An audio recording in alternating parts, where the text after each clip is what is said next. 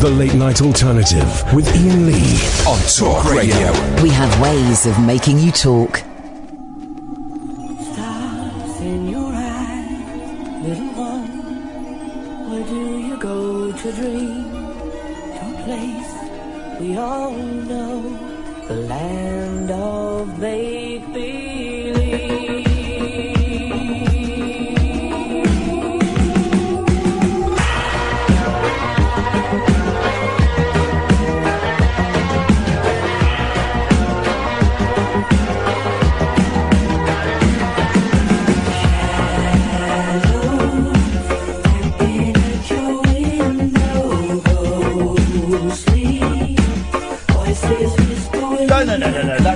that, I'm doing there what they do on on crap uh, radio shows, and I'm playing a low quality version of that off of YouTube, and I'll tell you why. Because I'm trying to get it on my hard drive in uh, HQ quality, high quality, and for some reason it's not allowing me to do it. Let's let's let's do that again because that song is uh, delicious, delicious pop, and it deserves. Today's a pop special, by the way. We're celebrating the magic of pop. Um, 03444991000 is the telephone number. Let me see if it's down. Aha! Is it downloading in delicious high quality? We can have an interview with Bucks Fizz later on. I went and met them today and uh, hung out with them while they rehearsed. They did a private little concert for me, and then there was a bit in uh, this song where Jay Aston pointed at me and sang. Ladies and gentlemen, would you please welcome the magic, the genius, the might uh, that is Bucks Fizz. Stars in your eyes, little one. Where do you go to dream? To a place we all know, the land of make believe.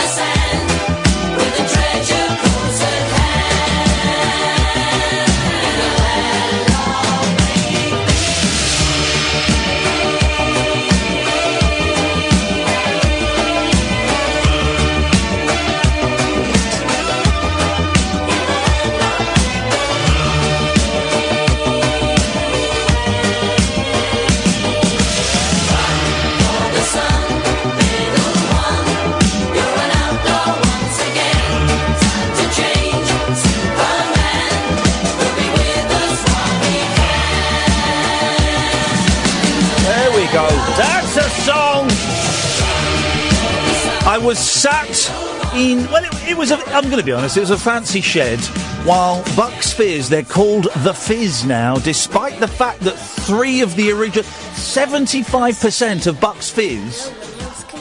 Oh, here we go, here we go. Came today, but had to go to visit you. You never know. Oh, that's a great, that's a great song. That's up there with Daydream Believer, that song, totally. Um, the 75% of the original members of Bucks Fizz are in this group and they're not allowed to use the name Bucks Fizz. And, um, I, I, I had such a, I was with them for about an hour, right? Uh, it, so it's uh, Jay, Mike, Cheryl, and there's a new Bobby who's called Bobby.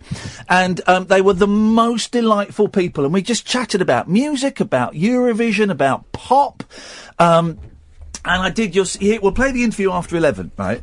Again, they were waiting for me to take the piss. They were waiting because Mike said, "I recognise you. You used to do that program, didn't you, with Ricky Gervais?" I said, "Yeah." They were waiting for the gag, and all they got was was um, uh, adulation. And I'm going to be honest. That's my stomach. I'm going to be honest. I was staring a little bit too intently at Jay Aston. It has to be said. Um, but they, I, I, they, they can't use the name Bucks Fizz. And we, we, we talked about it briefly. I said, look, I've got to ask, and I, I kind of know the history, but people will think it's weird that you are the Fizz when there are more of you in the Fizz than there are in Bucks Fizz. There's only one original member in Bucks Fizz, and uh, Cheryl, she didn't quite um, get as angry as she did when she destroyed, rightly so, David Van Day on uh, Celebrity Coach Trip. She didn't get quite so angry, but her voice deepened and she had the growl of a protective mother who was upset that her child had been taken away by a cult. That's quite a good way of putting it, actually. Um, they were lovely. And I'm now, here's the joy, right? They got a new album out. Uh, honestly, the, the, the, I walked in and they were singing uh, Acapulco, but they weren't. They had headphones in, so they could hear music. But when I came in, there was no music. It was just them singing four-part harmony. Flipping heck, it was good. You you, you heard it. It's on the thing. It was amazing. It was brilliant. And the engineer, you can just about make make out the engineer saying, "Oh, they don't normally let anyone hear them sing a cappella." Mate, why not? They're amazing. Mate, they should do they should do a whole set a cappella. It's incredible, incredible. Um, and so um, they, they, if you want to, we'll play the interview after 11. The, uh, thefizz.com is their website and they're doing a tour. I'm going to go and see them on Sunday. They're playing in Windsor. I'm going, by the way, I've got a spare ticket. I'm tempted to invite a listener along for a night out to see the Fizz. I, I, I want to call them Bucks Fizz, but also I don't want to get sued by anybody. Mm-hmm. I've, I, have got a spare ticket. I don't know if anyone, if you want to come, oh, three, four, four. Four nine nine one thousand, um, and their new album. Um, and they played a couple of, they sang a couple of songs from their new album. It's always a worry Always a worry. But they were actually, they were really good. They were really good pop songs. Really good pop songs. And it's, um, produced by Mike Stock of Stock Aitken and Waterman fame. And I was a huge, genuinely, no word of a lie. I was a huge Stock Aitken and Waterman fan in, in the 80s. Uh, uh, you know, as well as the Monkees and the Beach Boys. Everyone was off listening to flipping New Order and The Cure, and I was buying Jason Donovan records. I loved them. I went and saw Jason in concert a few times. I was a very weird 14, 15 year old boy. People get very snobbish about them, Oh. about the music factory, but let's just recall another music factory that people tend to be Yep. um, very, very um, full of praise for, and that's Motown. So it's just, and people go, well, yeah, well, you can't compare Jason Donovan to Marvin Gaye. And you know what? I'm, we're not comparing Jason Donovan to Marvin Gaye. We're comparing the production techniques. It's the same thing. Uh, uh, I'm, and I'm now arguing with um, white, middle-aged men of course online, you are, right? because they're the only ones who Well, this is the thing. This. And, and my, my friend Amy, Naked Persimmon, right, on on Twitter, she's my friend Amy. She's a Monkees fan. And uh, her and uh, another Monkees fan, um, Meg, Meg, that's it. They argue brilliantly about how important pop music is, and I'm talking about what we, teeny bopper, bubblegum, whatever you want to call it, but pop music is to young girls between the ages of, let's say, 12 to 17, um, in terms of defining who they are, defining their musical likes, d- d- defining their sexual feelings, because a lot of the feelings towards these pop stars are sexual, um, you know, defining uh, masturbation, defining all of these things um, that, that are important to young women, right? And it's not until 30 years later when blokes go, yeah, well, do you know what, actually, the Monkees were a cool band, that, that suddenly they become universally accepted. And all the 12, 13, 14 year old girls that dug the Monkees in 1967 finally get vindicated. And I'm, I'm discussing this, and I use this term very loosely. 0344 499 1000, by the way, you can call him. Um, I've said because Mike Stock, I've tweeted him. I said, Mike, I'd love to come and do an interview with you, and he said, Yeah, of course, it'd be great. And I, I'm thrilled, genuinely thrilled, because his music was um, uh, was an important part of my teenage years, from about 14 to about 17, 18. Uh, It, it was a huge part of of um, my teenage years. So on a personal level, um, I'm thrilled, but also on a sociological and historical level. I'm thrilled because he uh, was was part of a team that had so many hits, and I didn't like all of them. Of course, I didn't like all of them. Not not not, not meant to, but he liked so many hits, and so I've mentioned on Twitter. I think that Stock, Aitken, and Waterman were geniuses, and I genuinely, genuinely do. Right, and some of the comments, uh, people saying it was worthless pap. You write a song that sells 10 million copies. I dare you. I tell you what, I'll make it easier. You write a song that can sell a million copies. Just one song. All you've got to do is write one song that can sell a million copies. Bearing in mind, they wrote dozens of songs that sold millions of copies. You come up with one, right? And, um, uh, th- then there's a, um, there we go. Mike, Mike is arguing. This is this is this is a I'm guessing a white middle aged guy, and and and uh, I think ethnicity and I think age are, uh, and certainly gender are important in this. Stock Aitken and Waterman he's talking about. They manipulated the gullibility of the mass market, just as Simon Cowell does now, then had the audacity to claim a place in the indie charts. Right, hang on. Their, their, their label, I can't remember the name of their label, I don't think it was called Saw. Was it PWL? I'm not sure. Um, but their label was an indie label. They were an indie label. So you must have been horrified when you were scanning the Melody Maker or Sounds and you go, oh, the indie chart, we've got um, Pulp, we've got Ned's, oh, st- Jason Donovan's in there. They were an indie label. They weren't backed by the huge thing. And also, pop is about marketing. Mate, if you if you think it isn't, it always has been. The beat what was that what was a hard day's night? A hard day's night was a ninety minute advert for for an album. That's what it was. Pop has always been about marketing. Pulp, pulp. You talk about indie pulp. Uh, they're they're they're, they're a, a, an iconic marketing dream, and also the gullibility of the mass market. You can't sell millions of records just maybe once maybe once you could a, a, a, a stretch. You could you could sell you know a couple of million records maybe once but to do it again and again and again. And here's another thing mike healy right? They manipulated the gullibility of the mass market. So you're saying that it was predominantly teenage girls. All those teenage girls that bought those records, that, that saved their money, that worked Saturday jobs, that delivered newspapers, that begged, stole and borrowed. You're saying that all of those girls, their experience, their emotion that they invested into those songs, you're saying it's, it's, it's meaningless? It's, it's worthless? That they, they were gullible? That, they didn't really fancy Rick Astley, that they didn't masturbate to Jason Donovan, that they didn't cry their heart out listening to Kylie Minogue records. You're, you're saying all of those emotions that they played with, that they explored, that they experienced, it, it's meaningless because Jason Donovan didn't write his own songs. Kylie Minogue wasn't playing bass guitar on her record. Is, is that what you're saying? The arrogance of you, Mike. The arrogance of you, Mike Healy, to dare to judge those teenage girls um, and those young gay boys and those young heterosexual girls and boys, but also really important for young gay boys who were, were establishing what they were.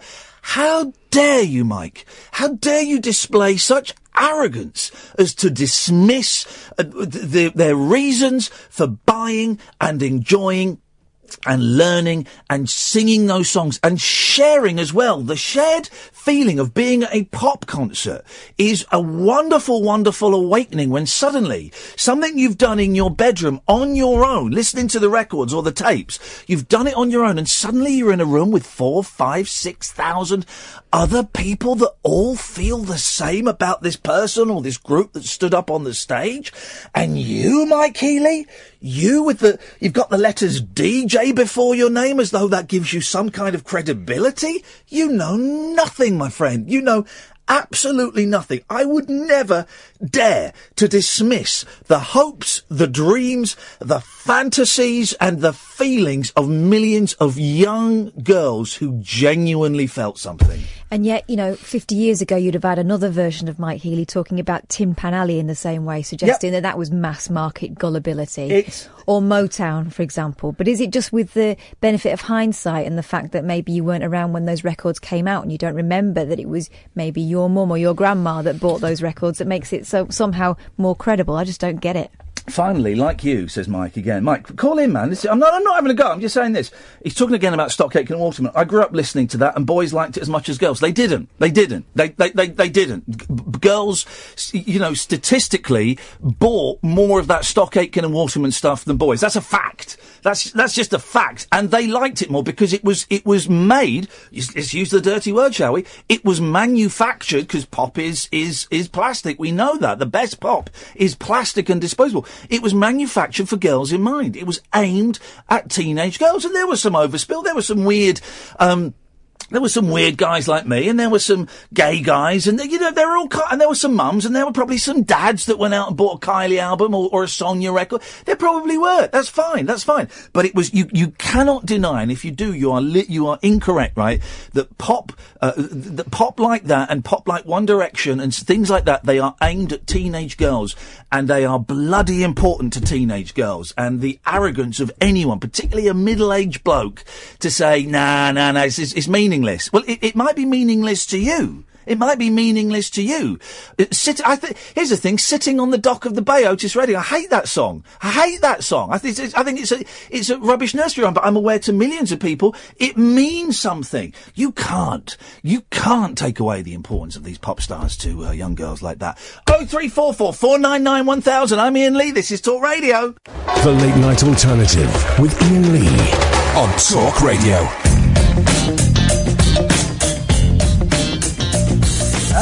Hang on, I'm just sending a tweet to Frazer Hines. Hang on. Ah, there we go. There we go. Oh three four four four nine nine one thousand. Good evening, Alex.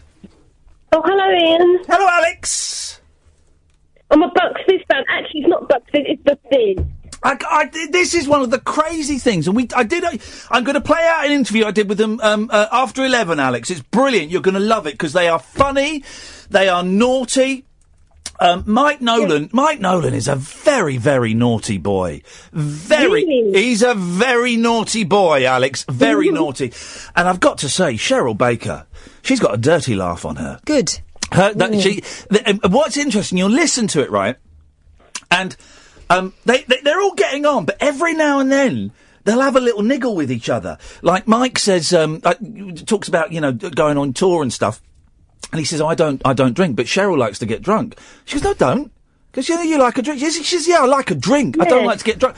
And it's nice, it's lovely little niggles there. They're so um, you know, you, you wouldn't be allowed to see that with, with a young pop group now. You wouldn't get that that freshness and that realness. Um, but with them, it was it was for for people that three of them have been working on and off with each other for 30 years. no, no, no, no, no, no, no. Thirty-five years, let's say, thirty-six years. Uh, That's right. yeah, E- Eurovision was 1981 that they won it, um, and the new boy's been in it. His new boy's been there for three years. Um, I, uh, they were so funny, Alex, and like, they did um, they did uh, Land of Make Believe for me. Really? Yeah, I was sat there and they sang it for me. Oh, wow. I wish I could have been there with you. Well, you, if you keep listening, Alex, and close your eyes, it'll feel like you were. Oh. Why do you like Bucks Fizz so much? Well, actually, I'm a new fan of the Fizz. You're a what? Because um, I'm a new fan of the Fizz. Oh, you're a new fan of the Fizz. How come you're a new fan of the Fizz? Well, I'm 19 years old, Yep. and um, although most people, most people my age aren't are into like new charts, like new music that's in the charts. Yeah. Um, I'm not really into music that's in the charts. I'm into music from the 80s, Yeah. like um, like like Saw. Like I really love Saw. Yeah. Yeah. and when I when I realised that Mike Stock was um, producing the Spears, I'm like, oh wow, I must listen to them. And their new, what's the song? Because their new, si- their, their current single is one of, is it um singing in the? No, not singing in the rain, dancing in the rain. in the rain. It's a brilliant song. It's a br- it's a perfect pop song, and they got a little dance routine where they've all got umbrellas. And and um, Jay's umbrella had broken, so she had a one pound ninety nine one from Asda. It was brilliant. it was brilliant. Oh. Well, I'm gonna get. I am gonna get the album, and I'm gonna. s- Are you gonna go and see them on tour? Yes, I'm going to see them in London. I Okay. think they're doing a live TV performance. Right, okay. I'm going to see them. I'm going to see them on this this Sunday. First night is Friday, and they were good today. But there's, I've got to say, Mike Nolan was was he was he missed a couple of those dance moves. Mike, you got to pull your finger out, buddy. Yeah. Um, but they were they were brilliant, and and it's uh, you know it, I, I just I don't think you can knock pop, Alex. Pop is wonderful. Oh, I agree with you. It's so wonderful. Well, Alex, it's My nice. genre. It's nice to talk to you. You keep listening after eleven, and I'll play the interview out. Okay. Great, will do. Thank you. Thank you very much indeed. What a nice lady. Um, 0344 499 1000. Because I, I, listen, I was a big fan of the Monkees, and you talk about, um, the Monkees now, everyone accepts that the TV show was groundbreaking. Everyone accepts that the music is, is wonderful pop and they had the best session musicians on there and all of that. But fe- that's a, that is a recent development. That ain't always been the case, right? Certainly wasn't the case in the 60s. They were called out for being pla- uh, fake and plastic. Certainly wasn't the case in the 80s and the 90s when, the 80s when I was at school into it. They were still a manufactured TV group that didn't play their own instruments. No, everyone ignore the fact their songs were written by Carole King and Neil Diamond and Neil Sedaka, and you had Hal Blaine and Glen Campbell and Carol Kaye playing. Everyone ignored that. Now it's like, oh yeah, the Monkees, hey, the greatest session musicians. Oh, blah, blah, blah. it was a bit, yeah, but but so I have grown up having to um, quiver and hide my musical taste for fear of mockery from musical snobs. But I will take this no more. I will take this no more. And I don't like this thing either. Um, what do they call it? Guilty pleasure. What's what's your guilty pleasure? That that one song that you're embarrassed to like? No, unless it's Coldplay, you shouldn't be embarrassed about liking anything. If a song's, but, but my boy's favourite song at the moment because it's in an advert uh, and they sing it like this: "Do you like peanuts colada?" They because it's in an advert and they love that. So their favourite song is Peanuts Colada because they don't know. They don't. And of course, we've analysed that song on this show, uh, but they don't know that that song is probably being used ironically. They don't know that you're not supposed to like that song. They like that song because it's a video of like an otter or something swimming around in the sea, and they think it's Peanuts Colada. They love it, and that's what pop music is. It's pop music. I genuinely believe this, guys. Phone up and argue against this. You will not be able to. Pop is the purest form of music. It is folk music for the tw- late 20th, early 21st century. It is important. It tells a story. If you listen to pop music uh, from, from anywhere in the last 50 years, you can pretty much date it to within six months just by listening to the lyrics and the production and the drum and the bass sound on there. You can date it. It's folk music. It's wonderful. It tells a story and it may not speak. Pop, One Direction, right? Doesn't speak to me because I'm a 44 year old man. They're not meant to speak to me. They're meant to speak. They're genetically programmed to speak to 13 year old girls. And 40 year old women. Well, yeah, no, exactly. And of course, I'm sure if I've never, I don't think I could even name a One Direction song, but I'm sure if I listened to it, I would quite dig it. Your dad's just got into Taylor Swift. Yeah, he has. Good for him. By accident. You've got bought a CD, listened to it, thought it was awful, listened to it again, thought, oh, hang on a minute. Now can't stop listening to it and has bought another CD. Yep. It's, this is what it's all about, guys. Don't again, unless it's Coldplay, because they're just an awful. They're an affront, and, and I'm glad it's my. Well, I'm not glad. I'm sad it's my last Virgin show on Sunday. But dear God, I, I, every week I've been playing Coldplay through gritted teeth. The rest of the, the playlist pretty good, but Coldplay through gritted teeth, and I'm going to do my best to make sure we don't play one this Sunday. But Everything else, man, everything else is it's up for grabs. It's all wonderful. Oh three four four four nine nine one thousand is the phone number. This is Talk Radio. Across the UK, online and on DAB. The Late Night Alternative with Iain Lee on Talk Radio. Mike's upset I slightly misrepresented his argument. Not at all, mate. I read out your tweets and I destroyed them one by one. You are patronising the memory of those teenage girls that bought those records. But that's the last. It's, listen, it's not a pen pal show. It is a phony show. Oh three four four four nine nine one thousand. Is Liz there? Can we get Liz up? Get Liz up. Get Liz up straight away. Don't for, don't, for goodness sakes. Right, this is it. Can we just when Paul from Stoke Poges phones in, Sam? Don't talk to him. He dominates the whole bloody phone-in process. Right? Just just get what he wants and either call him back or not. All other callers take precedence over him for crying out loud. Good evening, Liz. Hello, Iain. Hello, Liz.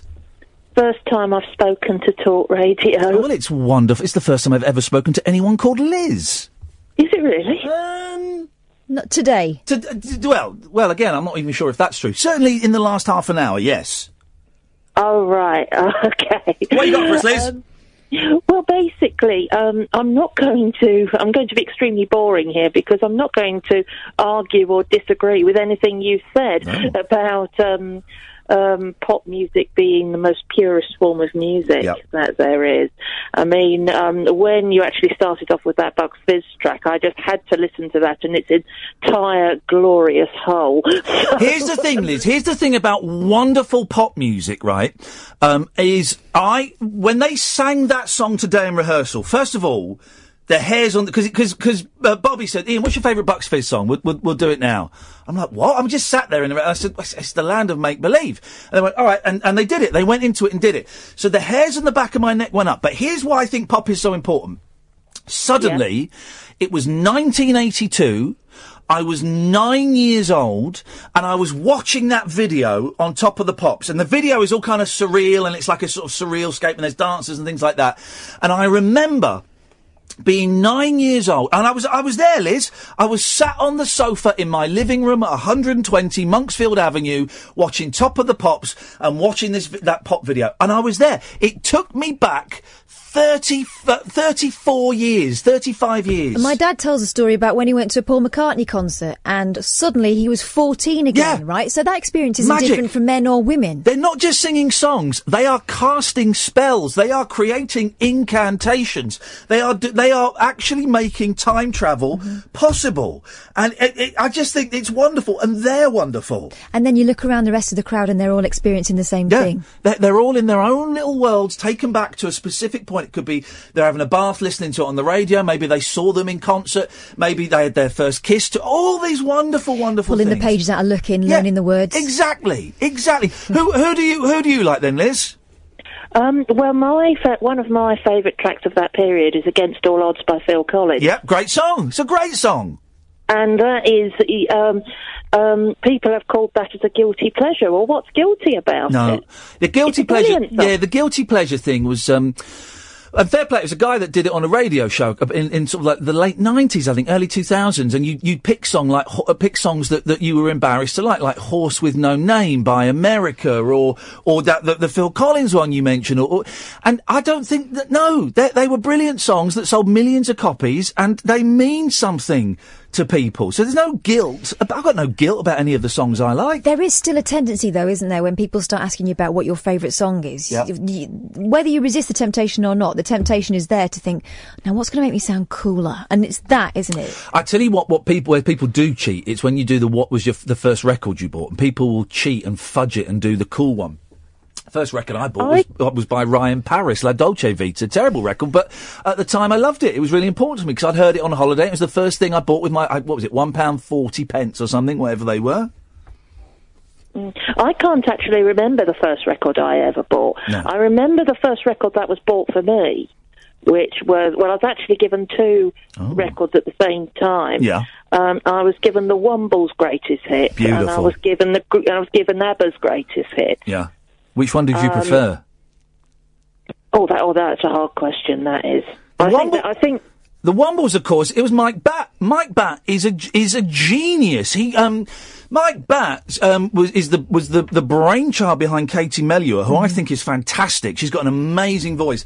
Um, but he's also an orchestral composer. A couple of, one of my favourite albums is XTC's um, and uh, Apple uh, Wasp. No, Apple Venus Volume One, and he did um, a, a significant amount of the orchestral uh, g- g- scoring on it. Wonderful. Because he's got what Stock Aitken and Waterman got, what Berry Gordy Yep. had, which is this ear for being able to write something that sticks. Yep, yep, yep, yep. And that's hard, you know, and people dismiss it as being bubblegum and all this sort of stuff.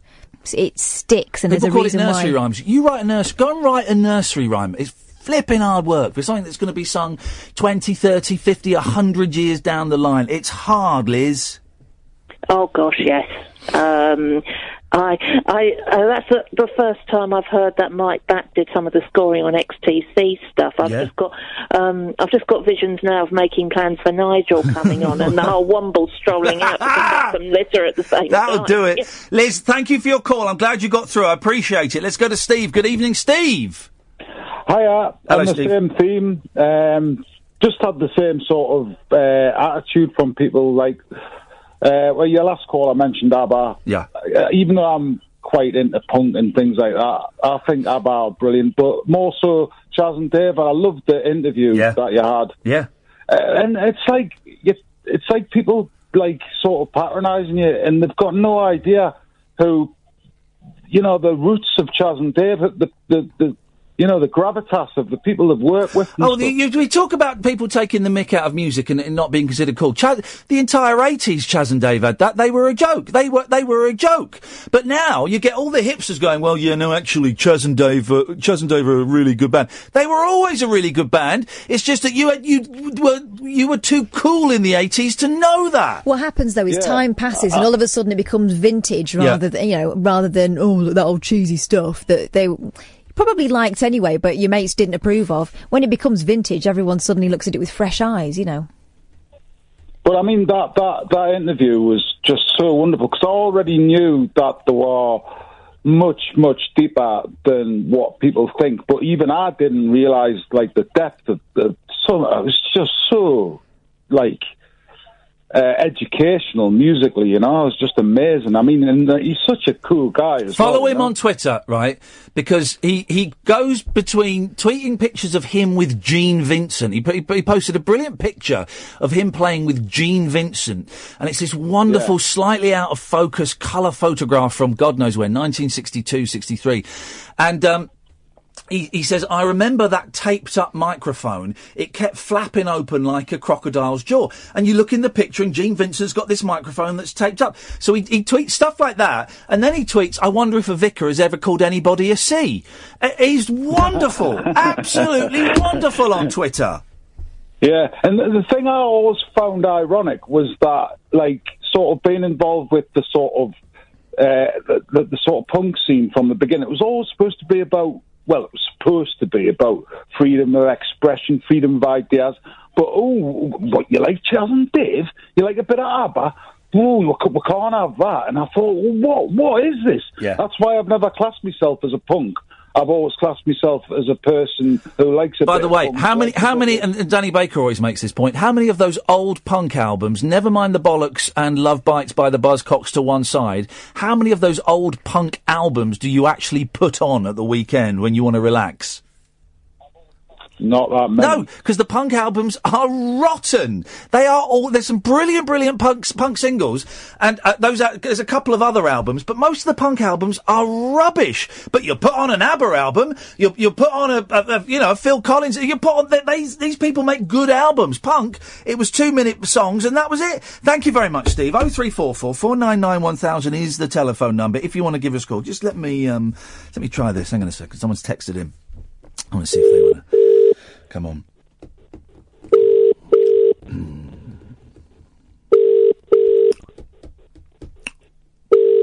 Someone's producing the show via text. Oh really? Yeah, yeah, yeah. See, see, um, Well, if I could do that, I could stay at home. Yep. No, they're not going to answer. They've uh, t- uh, texted, stop talking about crap music. I'm not. I'm talking about brilliant music. I'm talking about, and I'm not just talking about music, coward. I'm talking about. Four seven. There we go. Right, there we go. There's a, there, Carol. We'll get some more texts in in a minute from that person. I'm not just talking about life, uh, uh, music. If you think I'm just talking about music, you ain't listening properly. Clear out your lug holes. We've covered life. We've, we're going to cover death. We've covered sex. We've covered masturbation. We've covered money. We've covered adoration. We've covered gr- uh, group experiences. We've covered all kinds of things. We're talking art, baby. We're talking art. Late night conversation worth losing sleep over. The Late Night Alternative with Iain Lee on Talk Radio. We have ways of making you talk. We're just, if you're watching on Periscope, by the way, we're just, ca- just say what you just say next. Just That's a saying good that this point. has really uncorked my genie, this Yes. whole conversation, because it's true that, you know, anything that's aimed at women, and sometimes it's it's aimed in a really sloppy way. Like, I, I- to be honest, I get a bit fed up with all the sort of pinkification of things. How do we make this um, appeal to women? Um, let's make it, you know, a pink version, for heaven's sake, pink leg and all that crap. Kids like Lego, full stop. It's not about that. But, you know, when they target something at women, for example, you know, um, films or books, Yeah. suddenly it becomes Chick chick, flicks. flicks. or chick lit. Chick lit, ladies and gentlemen. Okay, so my granddad used to enjoy. I know my granddad used to enjoy cowboy films, right, or war films. It's been going on for years and years. Films that blokes like tend to be kind of fighting films and stuff like that. Does that mean they're dick flicks? No, because they're just films. I've seen a dick flick, and boy, oh boy, that that really caught me You unawares. shouldn't flick them. It's Uh, no, no. Um, yeah, and and you're right. And I mentioned my two friends. Uh, uh, two friends. I've met them very very briefly in New York when I went to a Monkees concert. Um, no, I met, I met Amy. Oh no, I met them at a Monkees convention as well. Um, Amy. And Meg, who both run these really rather rude, Amy in particular, rather rude Monkees Facebook page. Her Facebook page is filthy. Um, and it's all about, they, they talk about sexual fantasies about the Monkees and stuff like that. Because Do they you think that's what pop is to a lot of girls? yeah, yeah, yeah, exactly. And they both argue so eloquently. We'll get them on one night. So eloquent. I've learnt so much from reading their comments on Twitter and Facebook. They speak so eloquently about blokes like me, and they don't mean me specifically in this case, but blo- middle-aged, middle-class blokes appropriating, as you said, pop, Mm-hmm. appropriating pop. Coming to them and telling them why what they enjoy Yeah, and is why being you sh- enjoyed. why you should enjoy should enjoy it. and you're liking the wrong song. This Yeah. one's far more important. Yeah. It's- at what point um, are we allowed to have our own opinions about stuff? And can I just- It's all taste as well. Yeah. Can I just say as well? A, a Mike Stock has emailed me. I'm going to Mike Stock's place in, uh, soon. Brilliant. I'm going to go to his place, and um, we've had two two women callers this evening. Yeah. So and we've got another one. and We're going to go to to Kathy in a second. So already. In the first forty-five minutes of the show, talking about pop, we've had more women callers than we can than we often get in a week. Do you know week. why? Because this is stuff we know about, right? And and I think that now um, we can see what the what the trick is. Yeah, I've got some blokes lined up, but I'm I'm I'm deliberately I'm I'm less interested in what they have to say. And I will come to. We got Cleo, we have got Don, we got Paul, and we got Pablo. I'll, I'll come to them in a bit. Th- It's very odd, though, isn't it? Music, and we've Yep. had it a lot on this program, especially recently. Yep. How um, if you don't like the sort of music someone else likes, it, you do become that playground idiot who Yeah, suddenly yeah. wants to crush that passion out of someone else and convince them your way, and you get very, very cross about. I'm not saying you, but some people, again, Yeah. generally older men, Yeah. get very cross if people don't see things their way. Mm. It's supposed to be fun, isn't it? Yeah, yeah. And there's nothing wrong with that either. You know, people talking about the importance of music. A lot of it is about fun and escapism because life is quite crap. And also, someone on Twitter said, "Well, these okay. What about Sonia records? Are people still listening to Sonia thirty years later? Irrelevant. It's irrelevant. Pop is not meant to be listened to thirty years later. It is now. It is for the two and a half, three minutes that that record is playing. That's the only time it's important. And if some of that transcends time, and and, and they play it thirty years later." Then that's a bonus. But pop is meant for that moment while you've got that thing, and then suddenly you see another one you want, and that one becomes history. Here's the thing I don't think many artists down the ages expected what they were doing at that moment to transcend decades, No. never mind centuries, right? Shakespeare was making plays to entertain people and to entertain the poor people along with, you know, the rich people occasionally. And yeah, he needed their money, so he had to kiss a few backsides, you know, and, and write histories in favour of, of the winners, the people that were paying his wages. But it was supposed to be universally entertaining. People were snobbish about it then. The theatre was supposed to be, you know, for the lowest common denominator. It was like watching um, The Only Way is Essex. But nowadays, with the with the tran- with the, the the the fact that we are centuries away from it, all of a sudden it becomes high art. Uh, Adam makes a brilliant point. It's funny how it's always the stuff geared for the teenage girl market that's derided as rubbish Yeah. and not good taste. And he, he- he's spot on there. Um, good evening, Kathy. Hi, Iain. Hi, Kath. How are you? Hot because the air conditioning in this studio doesn't work. Let me and go we- and press some buttons. And we're both ranting away, so it's getting very, very hot in here. But apart from that, Kathy, we're on top of the like world. a Thank you very much. 1990s pop concert in there then if it's getting hot and sweaty. Oh, it, well, exactly. It's very nice. I went to. Um, uh, where, where did I see Jason Donovan in about 1989 at the Hammersmith Odeon, and it was great.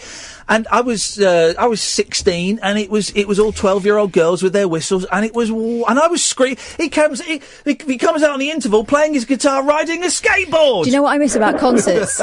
no one does dry ice anymore. No. The smell of dry ice will Oh, still mate, take me back. They had Bucks Fizz had dry ice today. Brilliant. Yeah, yeah, dry ice today. Not, not uh, yes. Anyway, Kathy, what have you got for us?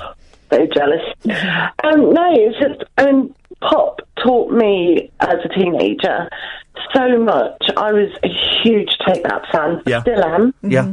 Um, it taught me about friendship, because the friendships that I formed because of the band and the things that you learn, love and the and adoration and idolising and saving your money, like you say, to go to the Our Price to get the single tape that was coming out at 99p. Oh, did you buy? I believe I believe they were called Kathy Singles. yes. singles. If there was ever a more dud music format Casing, I, I bought a load of because if you waited a couple, if you waited a month or two, the singles were forty nine Yeah, pence. bargain bucket. Oh, they were so in their Woolworths and Our Price bargain basket. Here's another thing you learn from the heartthrob thing: that delicious pain of longing for someone you're never going to get. Right? Uh, I made a bet with my brother, and I could have only been 13, and I, in my teenage brain, worked out that because Robbie Williams was older than me, he would therefore die before me. oh, yes! I made a million pound bet with him that I would marry Robbie Williams. Oh, wow. Because it could never come to.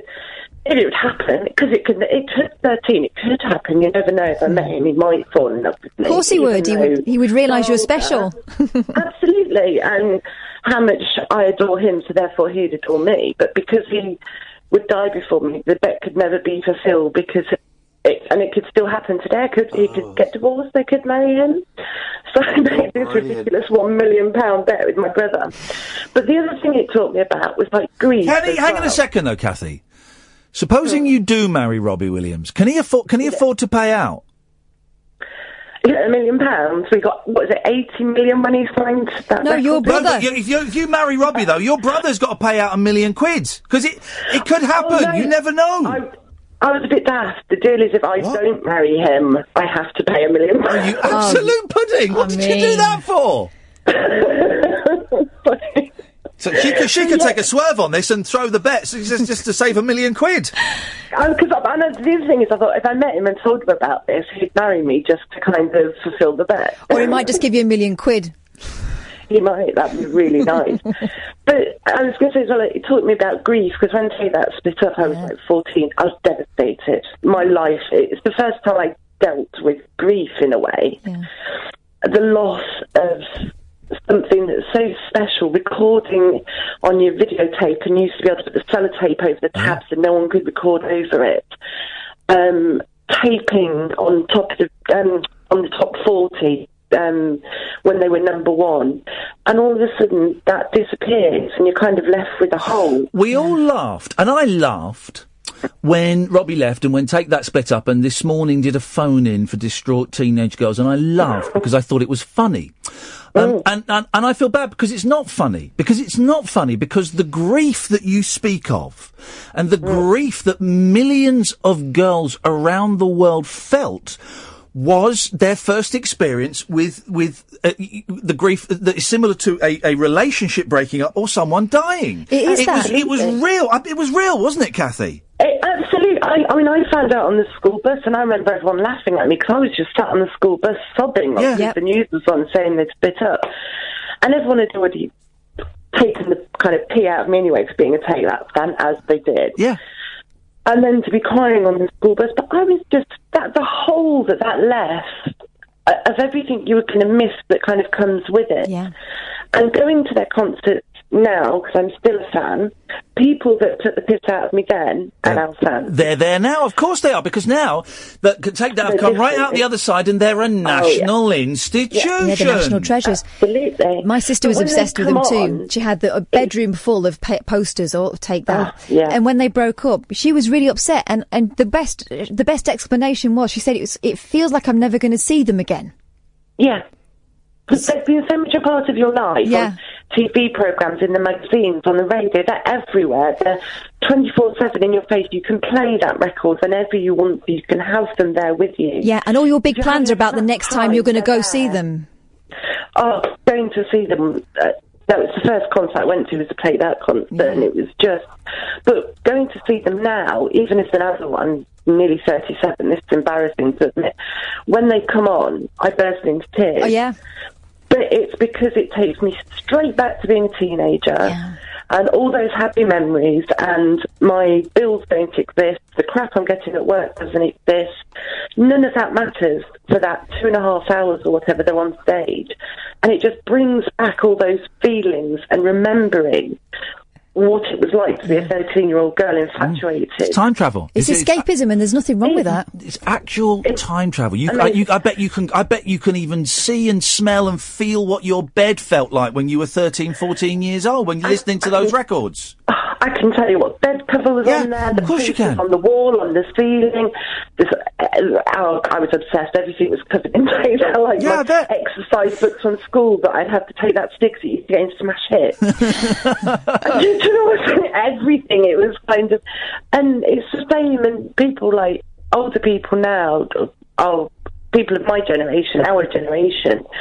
Laugh at One Direction fans and how upset they were. Oh no! It's the same I- thing. Yeah, I've not. I, I learned the lesson. We're just I learned the lesson from the Take That older. split up, and I d- when when they when One Direction split up and girls were upset, I empathised with them because I got it at last. I got it. There's also a really dark side now with the One Direction in particular. It's kind of manifested itself in the Twitter years. So now, if a girl is suddenly um, pinpointed as being, you know, the girlfriend of one of the One Direction guys, she gets a whole load of crap on Twitter.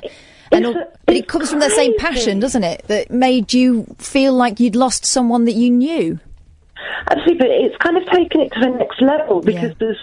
I've heard about this thing that's called shipping, uh, where you worship, but they you ship somebody. I don't really understand what it's all about, but they ship two members of One Direction. Is she saying ship? relationship She's saying together. ship. No, okay, not With a P. Okay, yes, I was worried there for a second. Where's this So going? They ship. Yes. Two members of One Direction are in a gay relationship. Right. And they make up stories about this, and they go crazy at people. Oh, this is. I've read. I've read um, gay fan fiction about the Monkees um, uh, uh, Mm. catching each other in the shower and stuff. It's wonderful. I love it.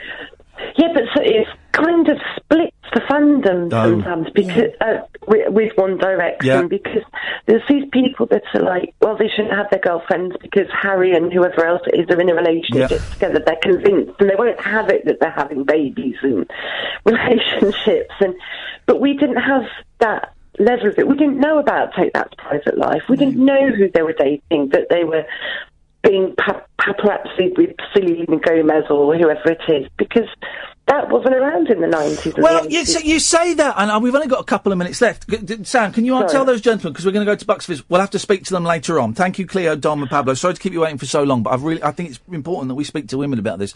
You say that though, but I remember, um, I remember, I've read. Um, Davy Jones had to hide the fact he was married. He didn't Oh. tell his fans he was married. John Lennon months. did, didn't he? John Lennon had to hide the fact he was married. that's It why was- didn't have girlfriends. John Lennon was outed on um, the Ed Sullivan Show when their first appearance, when it flashes up, uh, a little caption flashed up. Paul McCartney, he's the cute one. George, he's the thinker. John, sorry girls, he's married, and it got out. And um, and and you, there's there's footage of Paul McCartney um, arriving at Abbey Road or somewhere with with Linda, and there are all the f- the Apple scruffs. The the fans are shouting at, at Linda and slagging her off because so there was an element of that. Kathy, we have to move on. Thank you so much for that. No, thanks for the chat. It was really great to reminisce. Good. good. Anytime, anytime. I appreciate it. And no, I, I, um, sorry, we had loads of people lined up, and I'm sorry, sorry, sorry. I, you know, we're going to play the Bucks Fizz in for you when we come back. So I, I want to. um, do that. Um, but um, yeah, no, I, I did laugh at Take That, and I, I, I've uh, Take That fans when, when Take That split up and when Robbie left, and um, I so I didn't when One Direction split because I get it. I get that it is like it's like getting divorced. It's like your parents getting divorced. It's like your boyfriend dumping you. It's like someone dying. It's like all, one of those things or all of those things to some people. Yeah. and that is that's significant. and it's it's specifically targeted to to to, to get you there. Yeah. And you know, this whole thing, like you said, is nothing new. The fact that the Beatles were were sp- supposed to be single, they Yeah. knew that that was part of the power. That was a lot of the power. And by the way, I, I mentioned masturbation. Absolutely true. You, the Beatles, the, the, the seats at Beatles concert were wet from urine because girls were wetting themselves, and they were also wet from other things because they were touching. They honestly, there was an, it was a known thing. They were masturbating. They probably didn't know what they were doing, but while they were watching the Beatles, and likewise with the Osmonds, and likewise with David Cassidy, and pro- I would imagine probably the same with Take That, and, and more than likely with One Direction as well. I enjoyed that. That was that was fun. We can carry on talking about that when we come back. Um, we'll have the. Um, chat I did with uh, Bucks Fizz today, and I, I think you're going to enjoy it because um, they, they, I mean, they sold like 25 million records. I asked them how many they'd sold. They said, I don't know, 20, 25 million. Then one of them said, well, that they'd read it was 50 million. I said, oh, say 50 million then. That's better. Um, but I think you'll enjoy it. They're really, really lovely people and very, very funny, and they totally get their position in the world of pop. I'm Iain Lee. She's Catherine Boyle. This is the late night alternative on Talk Radio. Talk Radio. Oh, I'm enjoying this this evening. Thank you for those excellent calls. Again, apologies to the calls we didn't get to. I just thought it was important to get some new voices, and, and I, I'm, I'm really intrigued that we, we got so many women calling in. Thank you for that. Um, when we come back, we'll have Bucks Fizz. I'm Iain Lee. This is Talk Radio. The Late Night Alternative with Iain Lee on Talk Radio. We have ways of making you talk.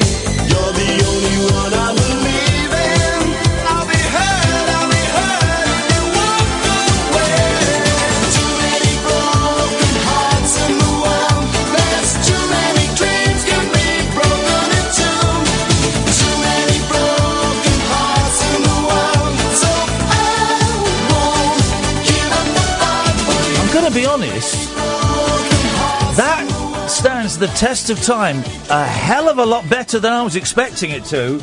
Uh, and that's not even my favourite um, Jason song. My favourite um, Jason Donovan song is, uh, I can't remember what it's called. As the lights all go down over London town, but there's a chill in my heart, even though we're apart. Cause I know, yes I know, it's just a matter of time. I'm, missing your love until you come back to me. I'm counting the hours until you return. There's a flame in my heart until you come back to me. Oh, how the fire will burn. That's what a gr- that's poetry. There's a flame in my heart, and until you come back to me, oh, how the fire will burn. That is poetry.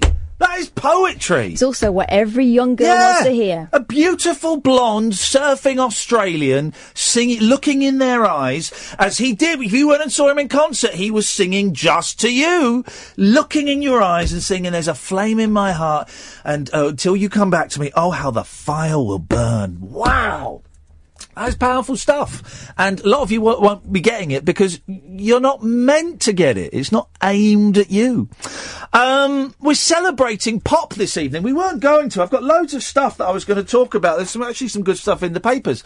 Um, but I just got involved in this wonderful um, discussion, debate on uh, uh, on Twitter about the merits or otherwise of, of pop. And listen, I'm not saying that you have to like Stock Aitken and Waterman. I'm not saying that at all. You you can dismiss it because it doesn't. Here we go. You can dismiss it because it doesn't appeal to you as a type of music. It, it's not to your taste. But you cannot dismiss it's important to the millions of people, predominantly young teenage and, and, and pre-teen girls, that bought it and and grew up listening to it. And I say grew up. I don't just mean got older. I mean matured as a result of the lessons they learned in those songs and in the communities that those songs forged. There we go. So you can dismiss the music out of taste. You cannot dismiss the importance it played i- i- i- in many, many people's lives. Um, don't phone in for a bit because we've got about a half hour lovely, lovely interview with. I tell you what we'll do. We'll do the first ad break. Then when we come back, we'll go straight into the interview. But let me set it up um, because. Um, I think you'll enjoy this. Why did we try and get Bucks Fizz? It was they were mentioned on the show, weren't they? Wasn't it one of those? I think so. Um, someone, um, someone. I don't remember why, but I remember I um, tweeted them saying, I can't remember how it started. One of one of the listeners will know, but um. Anyway, I watched that weird documentary about the argument over the name Bucks Fizz with David Van Day and Bobby G. Maybe that was it. Uh, but I tweeted uh, the Fizz, um, which is the seventy-five percent of Bucks Fizz, um, and said, We'd love to get you on the show." And they said, "Oh, we've just done a new album. We'd love to come on the show." And then I'm going to be honest. There was a there was a game of cat and mouse. There was a game of cat and mouse and toing and froing, as there often is with um, PR people. You speak to the artist, you know, via Twitter and uh, then PR people. It, it gets a little bit complicated, but but but we got there in the end, and uh, and I'm I'm glad we waited actually because it worked out better. There was there was, at one point they were going to come in one morning for 20 minutes, or we were going to meet them somewhere for 20 minutes, and uh, uh, actually this worked out a whole lot better. I went for a lovely little drive, and uh, I had. Um, my sat nav set wrong. It took me two hours, and then when I g- got halfway there, I realised I'd set for no motorways because I'd been using it for my bike. Oh, Um, but it doesn't matter. It's a lovely drive through the countryside. Um, and uh, yeah, I'm glad we held off. They're going to start a tour. Uh, their tour starts on Friday. I know for a fact they're playing in Windsor on Sunday because I'm going. I've got a spare ticket. I'm kind of tempted to give it away to a listener, but then I don't want to hang out with a listener. Um, if you want to, what we'll do, we'll have some adverts, then we'll come back. We'll go straight into the uh, the interview with Bucks Fizz.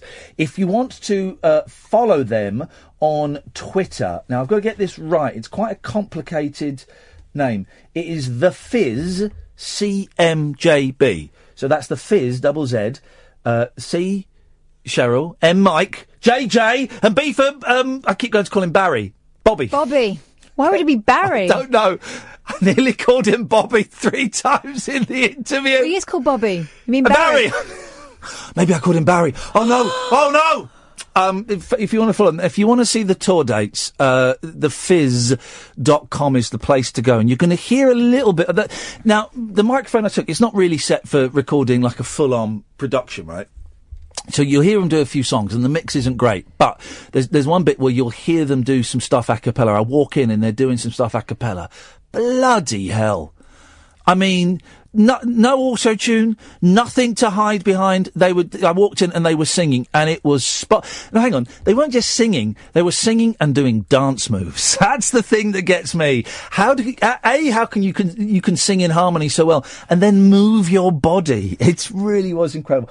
I think you're going to enjoy. it. I think it'll be another one of those interviews where you go, oh. I wasn't expecting to, to like that, but actually I got quite a bit from that. So what we'll do, we'll have a little break. When we come back, you'll get to hear the chat I had with, uh, well, we call them the Fizz. We all know it's Bucks Fizz. I'm Iain Lee. This is the late night alternative on Talk Radio. The radio show where the owls are not what they seem. Do you or have you ever watched Twin Peaks? The late night alternative with Iain Lee We could be dreaming and meeting each other in our dreams. on Talk Radio. I am. Uh, well, I have been driving for ages to um, a top secret location. I'm not allowed to say where I am. It took me a lot longer to get here than it should have done because I had my sat nav. I've been using it on my scooter, where you're not allowed on motorways. So I've had my sat nav set to no motorways. So what should have been um, an hour and a quarter has, has been oh here we go has been an hour and a bit i um, just got to reverse up this little roadie here because there are some vehicles coming the other way this is exciting this is exciting this is exciting and dangerous there we go there we go. Uh, uh, and I'm not being, I'm not driving illegally and recording myself. Don't think that for one second. Dear God, no, no, no, no. This is a private road where I think laws don't apply. Anyway, I am here to interview. Well, I'm going to call them Bucks Fizz, even though legally they are not allowed to use that name. There are three of the original members the, the bands when they split up and get back together again it gets very very messy and there are three of the original members uh, mike nolan j s j aston and uh, cheryl baker as well i mean really golly gosh 12 year old me is um, uh, over the moon um, but they're not allowed to, and there's a new guy called Bobby who also looks like Bobby G, even though he's not Bobby G. Here we are, Unit 5. Um, where are we going to park? Um, but they're not allowed to use the name Bucks Fizz. I reckon it'll be alright if I park here. That should do it. Ah, so, let's go and have a, a look. See if we can find them, shall we? Let us have a look. Unit 5. Is it a house band or is it a band I already know? Hello, I'm Iain Lee. I'm here to have, meet Bucks Fizz today. Oh. Is that. Can I come in? Iain Lee. Thank you. Did you. Uh, you uh, I don't want them to disturb everything and smash it up.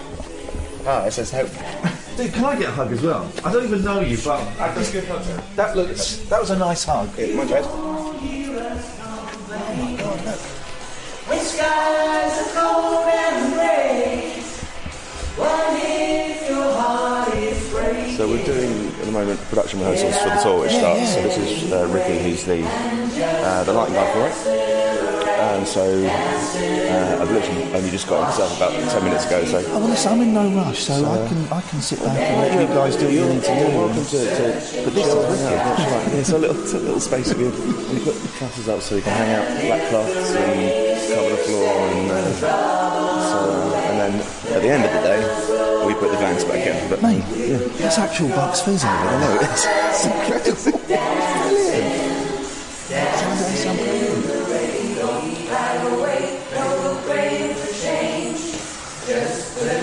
So they've got obviously got the ears at the moment, so they listen to the tracks. Right, okay.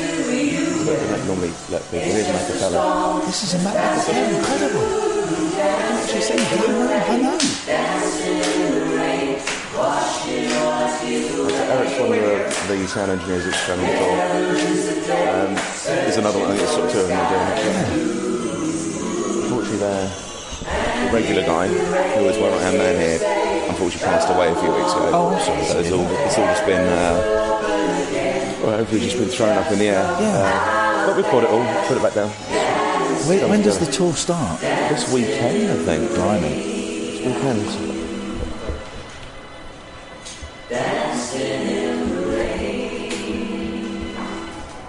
So we're going to keep it like that. I think. Blimey. This weekend. They're good. I don't know why I sound surprised. Though. I'm a fan, you know. So, no, genuinely, this is. I think this is brilliant. Look at that.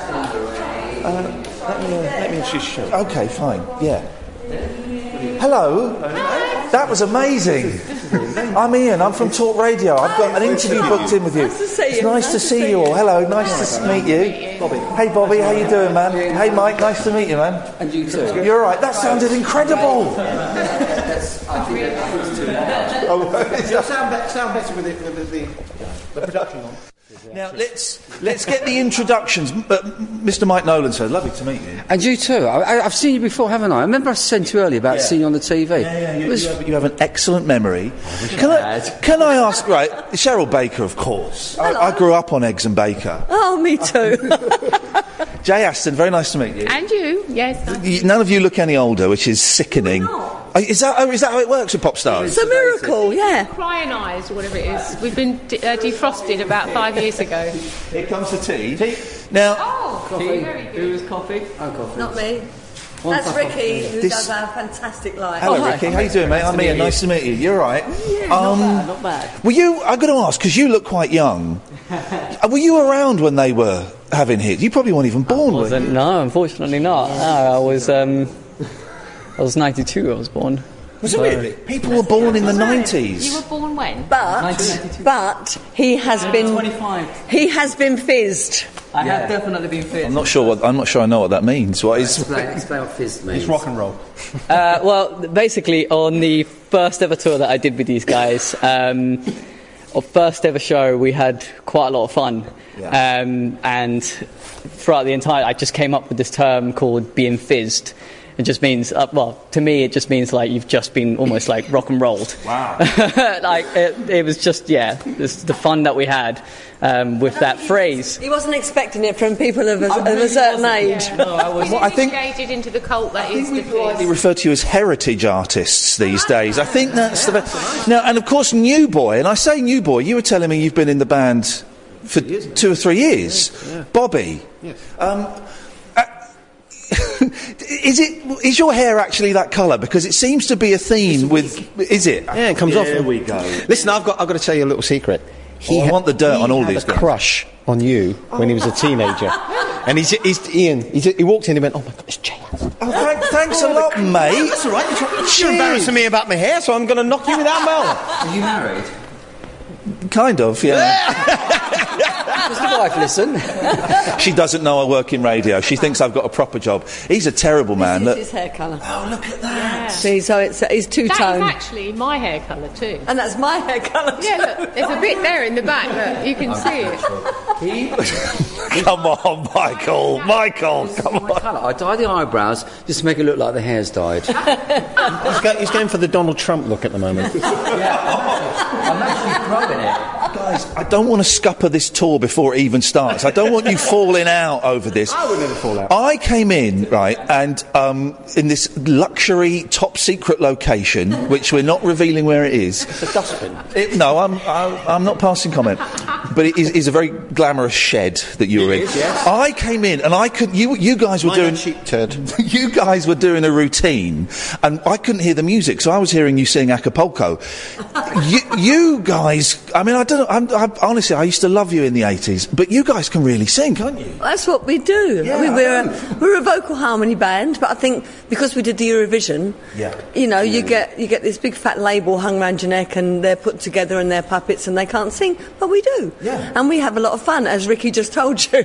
yeah. Unlike all the other artists who win f- Britain's Got Talent and X Factor. The, oh, what was that boy band that Harry Styles was in?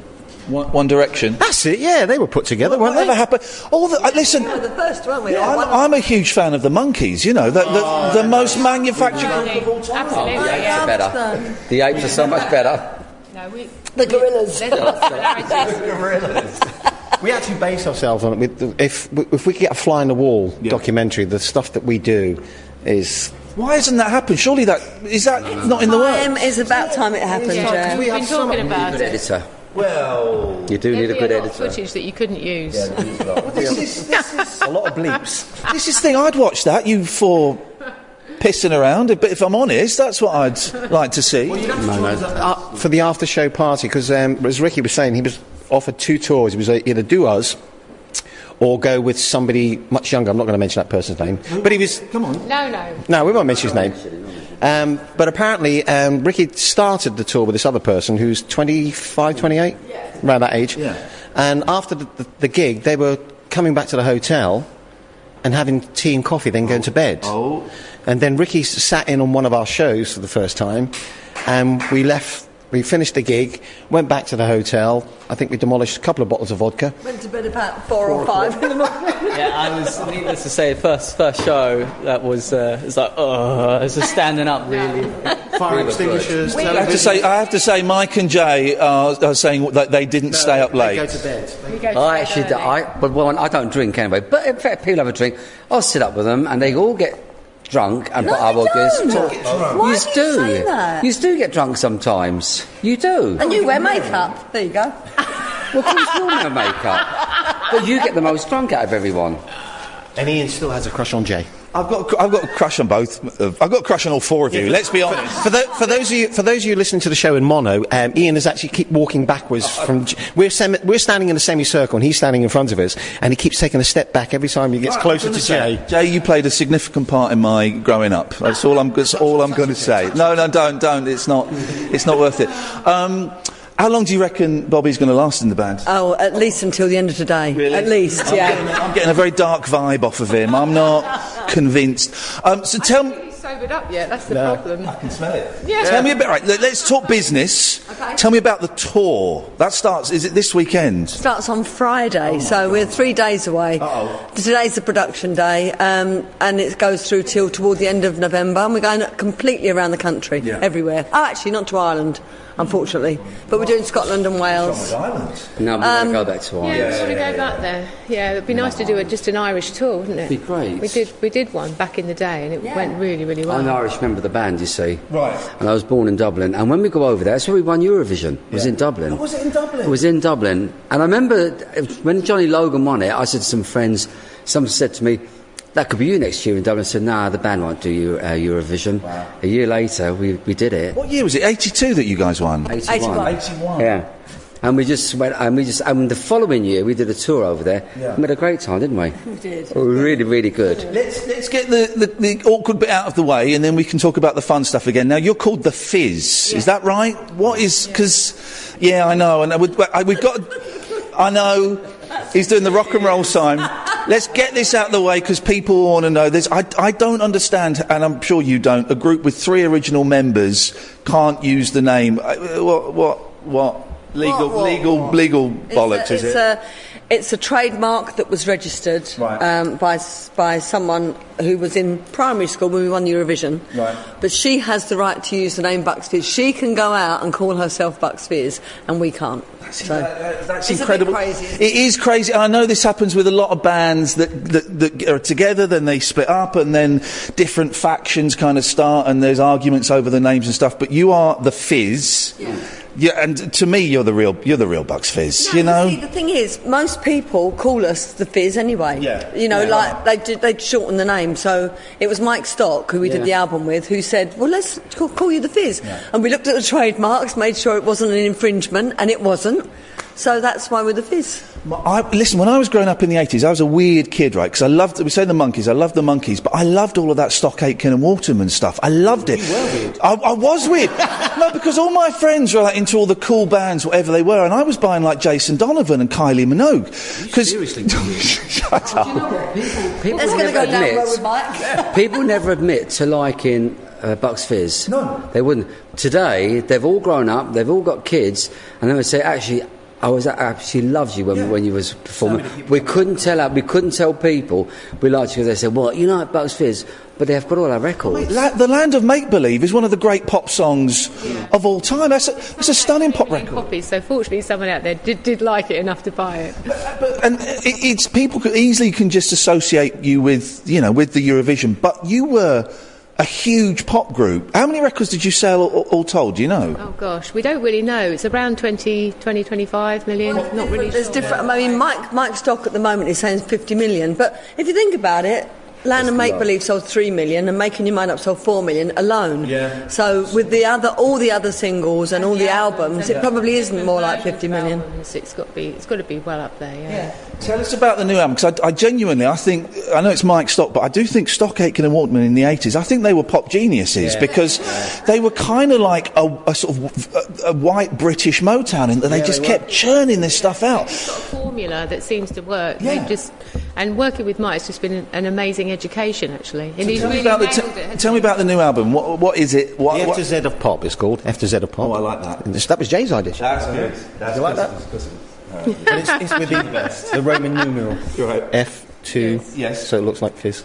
Um, and how did how did it come about? Why did you decide in 2017? The uh, connection was made with Cheryl and Mike Stock through a tweet, so Cheryl should really explain that one. It was it was because I follow Mike on Twitter and he follows me. Yeah. A Fizz fan called Andrew Hodgkins, he, he connected us in a tweet saying, "How about you know Mike Stock doing a Fizz album?" Wow. And Mike actually responded and said, "Love to." So I PM'd him saying, "Really?" And he went, "Yeah, let's do it." And that's how it happened. That's how big big record deals get done these days. That tweet is amazing.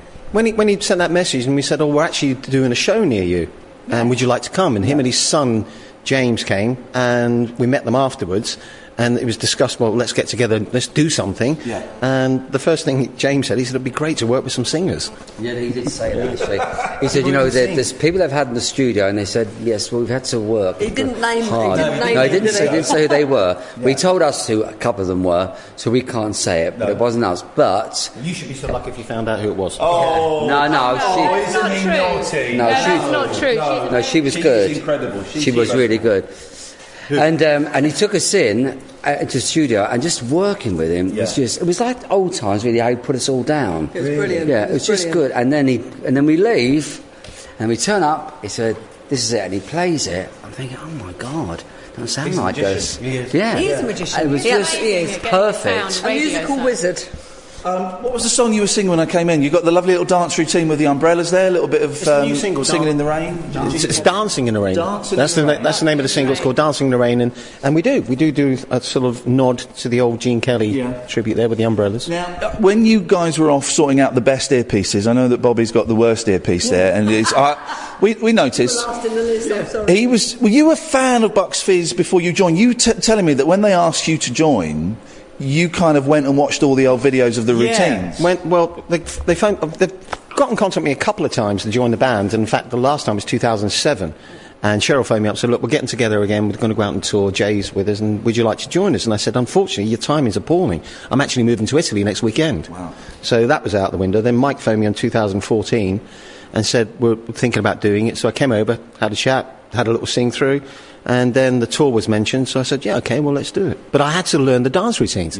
So I had to look up Making Your Mind Up. I had to look Camera Never Lies, Land of Make Believe, Piece of the Action, which was initially when I started learning Piece of the Action with the, the arm movements. I was, I was like an octopus on heat. I was all over the place.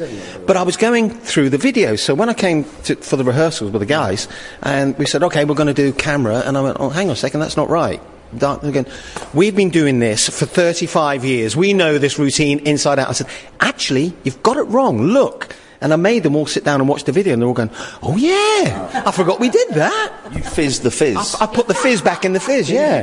And he's been telling us how to do it ever since. I have. We just ignore him though. I- I'd like the, the body language here. There's the three of you there, and there's you stood there on your own. Billy, no, mate. I, well, I don't want to say anything. This is personal hygiene. It's a bit of an issue. there's, there's, there's, an, and there's an actual photograph of us where, where all our heads are together. Yeah. Um, but in this photograph, it's a black and white photograph, and I'm wearing a black jacket and a black polo neck. And there's a black background. Black background. Floating head. Exactly that. There's a, there's a floating. there- My head is floating. There's no body to it, and Cheryl keeps saying to everyone, "Just in case he leaves, we can take that head out and put the other head in of the new person." so I'm, I'm reminded of that every day. Looking for some other gentlemen with blonde highlights that they can just plonk in. Dark-haired guys can come in; they'll be highlighted up. Don't worry about it. Um, it must have been. I mean, people people take the piss out of out of Eurovision now. More, I mean, they did a bit in the eighties as well, but more so now. I think more it's become more of a joke. But in the eighties, the Eurovision Song Contest it was it was massive, and it was the the, the, the songs that won it, whether they were British or, or, or English or, or European, they became huge hits, didn't they? I mean, it's a real starting board for a lot of careers. Yeah, they did. I mean, I, I before we won the Eurovision, I would buy Eurovision winning songs. So you know, and ABBA. Of course, uh, sang in English, mind you. Yeah. I think I think it all changed when they said every country has got to sing in their own language, Yeah. and now it's gone back to singing English. But yeah, it's changed. It's bigger. It's too big, um, but it's still a fantastic it show. Great show. I don't understand fantastic why show. Australia are in it. They're a great Big- European country. They're in No. Europe, for goodness sake. Australia right? is not Europe. Well, someone Why is it? Someone explained it to me that it's not Europe, but Eurovision is something different. But I don't. Uh, I, it's all very complicated. It goes on for like two or three nights now, doesn't it? The thing. Years. It's too long. Someone said bring in the world contest. That would go on for months. It really would. That's it in section. I thought I couldn't cope with that. The Yamaha, the Eurovision, everything all in one. Yeah, they might do it. There'd have to be a lot of heats, and I don't suppose we'd end up. We'd only see the, probably the last couple of heats. The good thing about it thrown is we won't be doing it. Oh, I was definitely not. We're never going to win that again, are we? I mean, everyone hates us at the moment. And Yeah. also, but be honest, some of the I was saying that, that Stock Aitken and Waterman Geniuses, the song that Pete Waterman entered a few years ago was a stinker. I thought. Appalling. That, that must have been in the back catalogue from Was that the, the early guy, 80s. the guy that sung it? Oh, it was dreadful. Blew the dust off. And, It- it yeah, wasn't it was, real. Must have been recorded in 1983. That wasn't a good one to do. But then, of course, you, you then became huge. You became actual bona fide. You weren't one hit wonders. You had a series of hits. Mike, it must have been. That must have been fun being a pop star in the 80s. Uh, We just had nothing but fun Yeah, all bet. the time. We were just. I mean, the, the lineup of the band was, was really strange because Cheryl and I were very, very close. We were okay with Jay and Bobby as well, but they Chase was was a bit of a loner, Right. and Bobby just sit there drinking tea all the time and just talking to the band. We'd be sodding around all the time, wouldn't we? Yeah. Having so much fun, and we were always, always in trouble, but we just enjoyed it. It wasn't like a job. Yeah. It was It's just fun. Yeah. It was wonderful. We had no idea about the business side of things. We, me and him did anyway. And we would go, we'd be picked up for, in limousines. And I lived in a council flat, you know, and the limousines would come and pick me up from my council flat. It was brilliant. I had gold discs on the wall, and and then we'd go to the airport and we'd fly first class to Australia. We didn't realise at the time that they would actually recoup all that money Yeah, out of how, out of what was due to us. This is the this is the great thing that every band finds out. They're paying for everything. Absolutely, yeah. Our deal was um, like one of those dreadful ones from the 70s, and they just Yeah. blew the dust off that one and moved it into 1981. So yeah, that was. It wasn't. We didn't make a lot of money out of it, but we did have a good time. We did have fun, didn't We we? had a We had a great time. We had to go and see the guy at Equity about it. Yeah. We were given the contract, and they said, ah, it's just, uh, what are we going to do about it? So he said, we've got to go to Equity. We had no money, and Equity would read it. And he, he went through, he said, mm, well, it's not a great deal. Do you think you're going to win it? I said, yeah, we're definitely going to win it. The other said, well, we don't know, we haven't heard the songs yet. I said, no, we'll win with this song. He said, ah, come on, just sign it. And I said, we did, didn't we? We just signed it. And he had- Well, we had And then we option, really. won. They'd have got other people. Yeah, Yeah, exactly. exactly. Exactly. What we, what we didn't know is he was fired a month later for misconduct because he wasn't a proper lawyer, and Oh, we'd actually oh, signed a 20-year contract. Yeah. When we, when we signed it, when, when, she, when she handed it to us, she said, "There's your contract. You can take it to the solicitors, do what you want with it. But if you don't, if you don't agree to it, nothing's going to change in it. And if you don't like it, just go home and find someone else to take the place. It was like three inches deep as well. That Ah, contract. It Well, you've got to remember back in the day, that was um, Song for Europe was like the X Factor of today. Yeah. You know, Oh, yeah, yeah, yeah. y- so you, yeah, you wake up on the 20, 23rd of March, go to the rehearsal for Song for Europe, and if you win, which we all did, then the next day you're, in, you're on Radio 1, you're in all the front pages of the paper, Euros entry and all that. Sunday. you. It, it, it was a big show back then. Uh, and you've also got. Um, uh, the, you, there are a few bands that have got an iconic dance move, and I think of Adam Ant. You mentioned Adam Ant with the, the you know the ar- the arms. That the, the the the ripping off the skirts is just one of those wonderful. I mean, it seems so simple and naive now, doesn't it? With everything, everyone, everything's on display now. Um, but, it, at the time, it was like, wow, this is the sexiest, coolest thing we've ever seen. Even today, we last year, Cheryl had to do a presentation at school, and it was uh, a bunch of kids from the age of seven up to 13, and there was probably about 100 kids in the hall. Yeah. And the teacher said, "Oh, let me just show you what Cheryl Baker does," and she put the video on. she put the video on on, on the screen. Oh, all right, Tone. There we go. There's a dolphin in the bay just saying hello. Um, so she put the video on the screen, and so the kids were watching it. Yeah. And we're thinking, oh, well, you know, here we go. But when it came to ripping the skirt off, all the kids, and as you say, everything's out there now, all the kids went, oh! And they put their hands to their mouth. And it, you know, even 30 years later, they're still going, oh, my. Who came up with that? Was that you must have had it? Was that you? No, no, no, no, I got it in my head. Idiot. Came about by chance because we were having a meeting. We had so many meetings. Oh. Oh, don't talk about me. Anyway, we had this Don't meeting, and everybody was there the record label, the production, you know, the choreographer, all of us, management, and they were all saying, What should we wear? What should we wear? Jay wanted to wear a short skirt. I wanted to wear a long skirt because I've got footballer's thighs. And, uh, And he wants them back by Thursday. and so we were to and froing what we're going to what we're going to wear, and the chor- and I said, "Oh, for goodness' sake, let's have both." Really, just throwing it away. Yeah. And the choreographer said, "That's it on the line. Bulb if you want to, yeah, if you want to see some more, the top skirt comes off." And thank goodness for it. We would not have won the Eurovision Yeah. without the rip-off skirts. Isn't it funny? Everyone needs a gimmick, and I mean, it, it, what a charming gimmick. And Velcro. What a rip-off. What a rip-off Velcro is. Um, right, listen. So the tour. What, what kind of venues are you playing? Where, where do you, do you know? Up and down the country, Okay. Scotland, uh, Wales, all, all over. And Where's if the anyone's best- interested, they can look on thefizz.com. Thefizz.com. Yeah, that will have all our See us, dates. You should come to the um, Sevenoaks. Is, is that nearer for you in um, I don't know where. Se- Where's Sevenoaks? Oh, no. I, li- I, li- I live in. I live in Windsor. Oh, we're in Windsor. Are you in Windsor? At the, the theatre. Sunday? Next Sunday. Sunday. I'm. Co- I'm there. I'm coming then. Oh, I'm coming. You have to buy your own tickets, though. I'll sort you out. Thank you, Cheryl. You, exactly. I was never. I was never sure about Mike, but now that has been proved. Um, all right. And so, the, give us give us the name of the album again.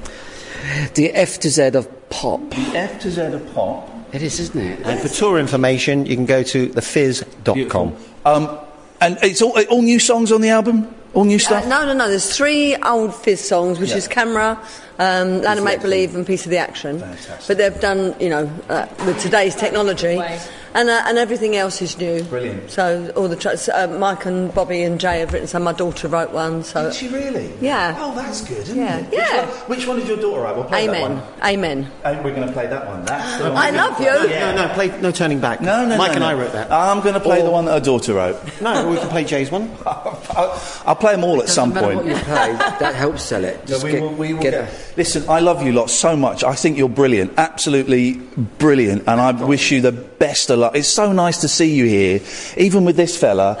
When is this going out? This will go out um, probably one night this week. I don't know where we are. What date? It'll be out before Sunday. It'll be out before Sunday. Well, you can say you come to the show on Sunday then. go, you see. Can I can I watch you rehearse a song? Would that be all right? Yeah, of course you can. Thank you, thank you, thank you. Thank you're going to see. in your eyes, little one. Where do you go to dream?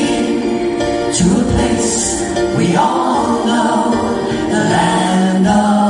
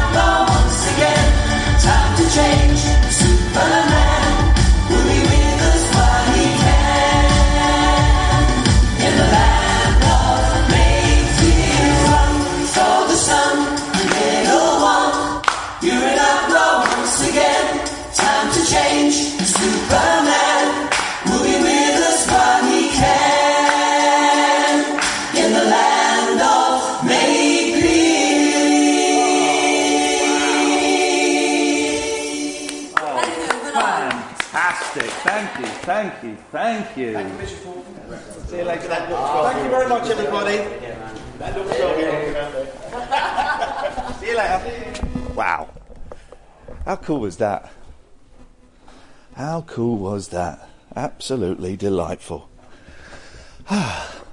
Kick off your slippers. Don't go to bed. The party is just starting. You can sleep when you're dead. The Late Night Alternative with Iain Lee on Talk Radio. That was fun, wasn't it? We're live again. Always feel I have to. Oh, hang on a second. It's my computer.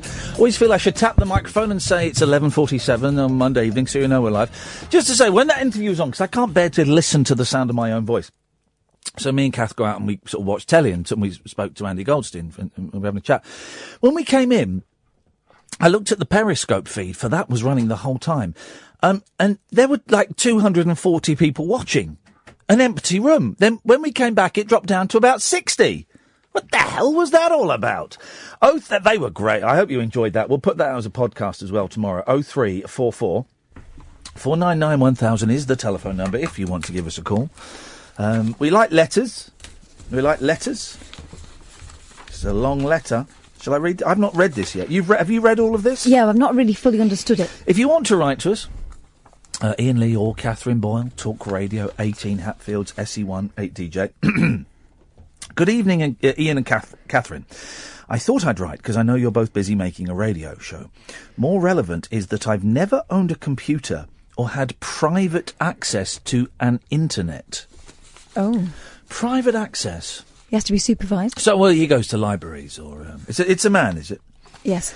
Um, I've been enjoying your output individually and collectively since the other place. You don't dumb down, do you? Not ever. You don't include deliberate errors for the purpose of increasing listener feedback.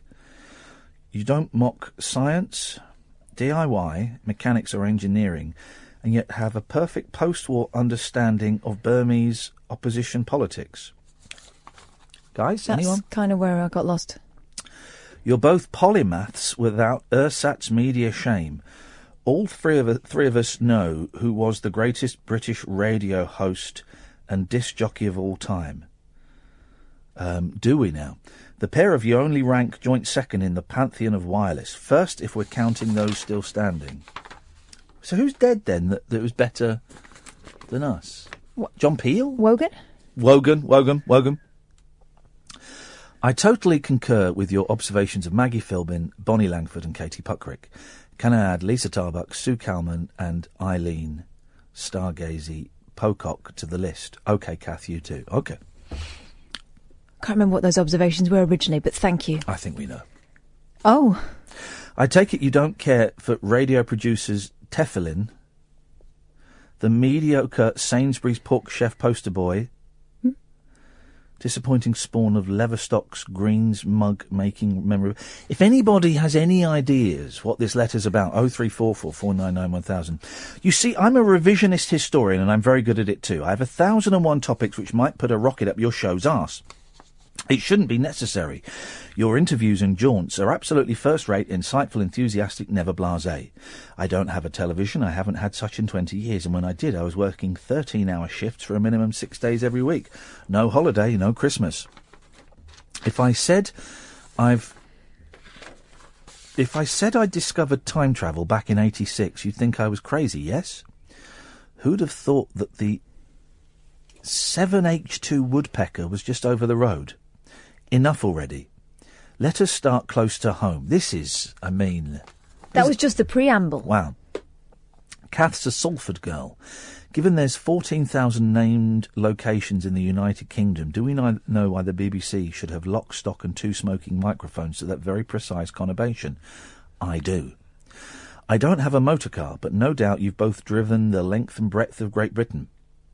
Mile after mile after mile of housing, huge sprawling estates, high rise new builds, medium rise villages, market towns, seaside towns, castles, caravans, and boats. There's wagon drivers in their cabs, there's firemen playing pool, there's key clockers having a sit down between, between patrols. Literally millions of these.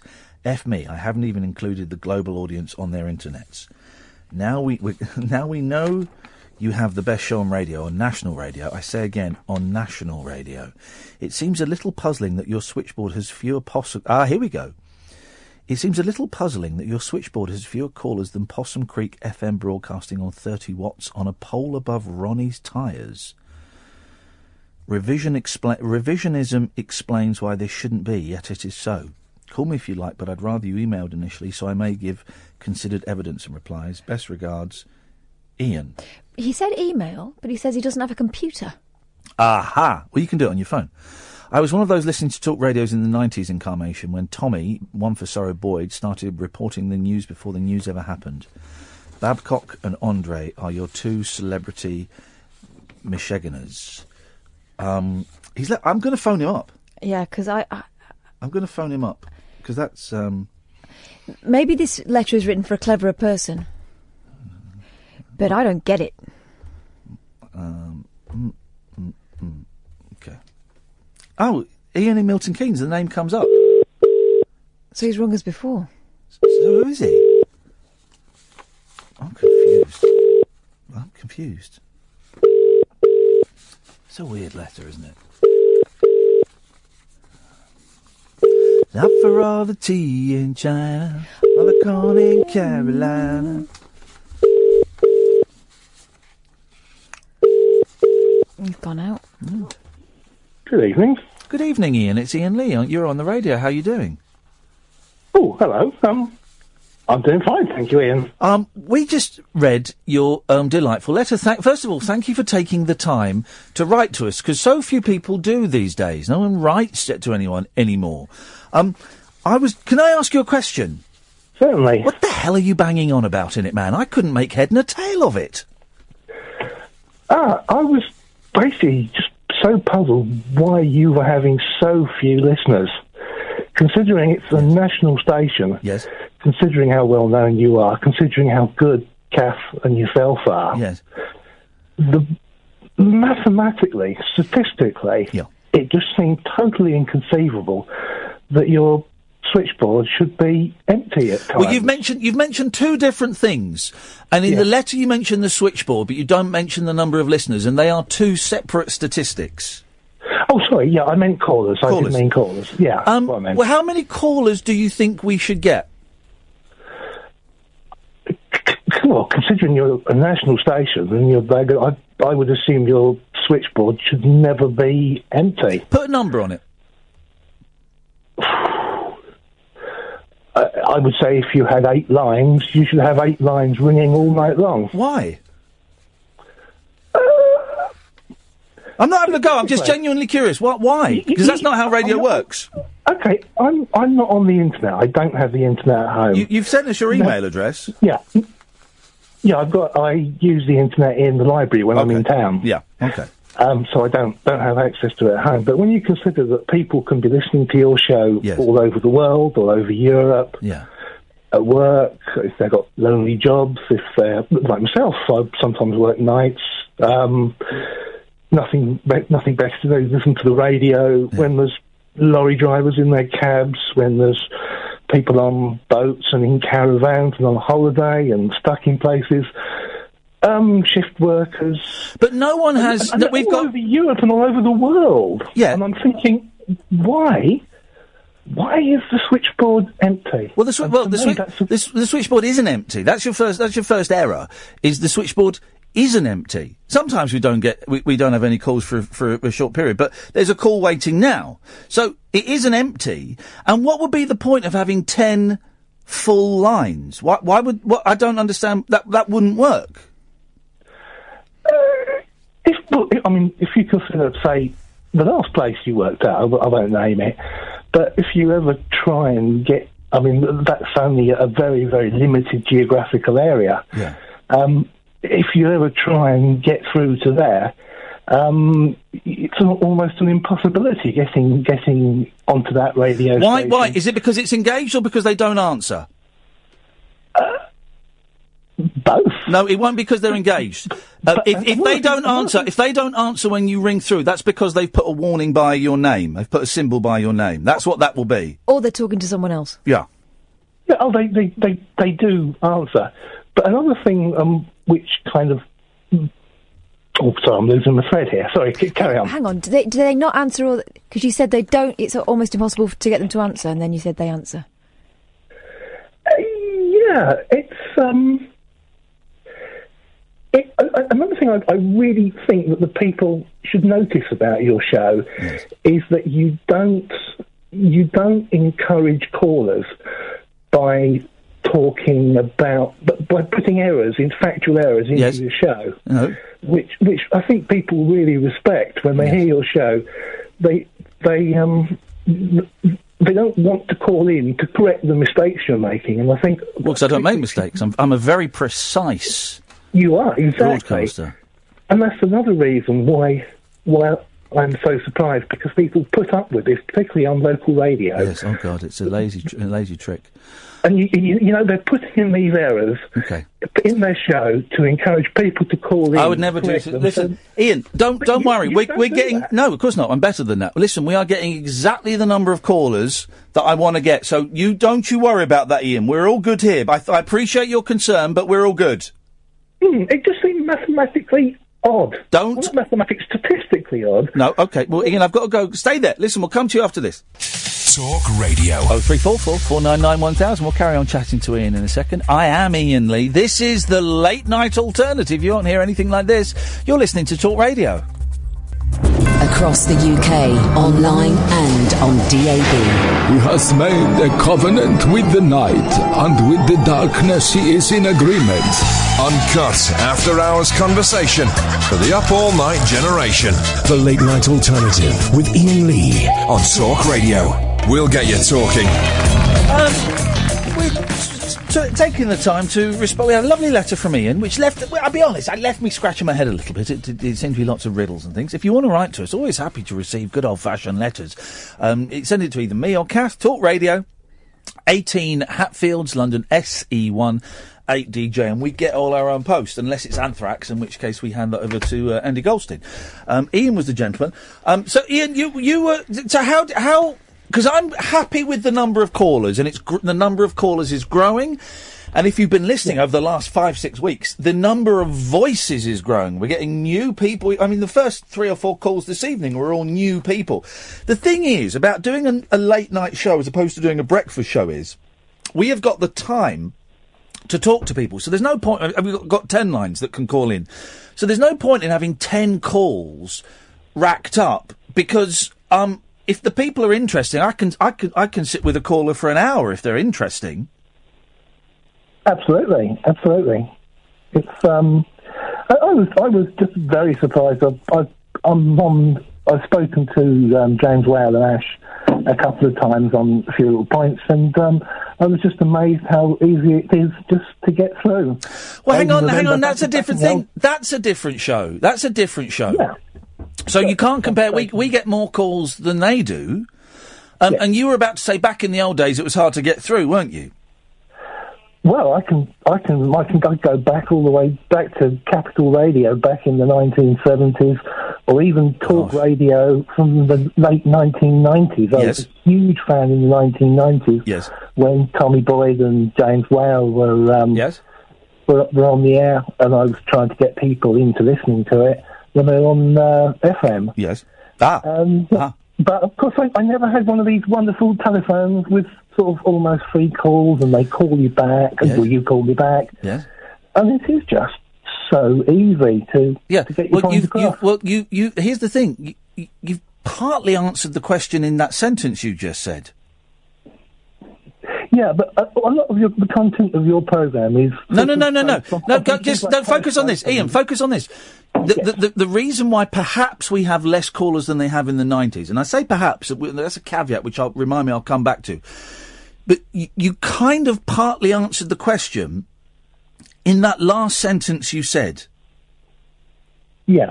What? What? What? If I would have, if I, if I would have one, one tiny criticism. No, no, no, no. We'll get to the criticism in a minute. I want you to focus. What was the answer?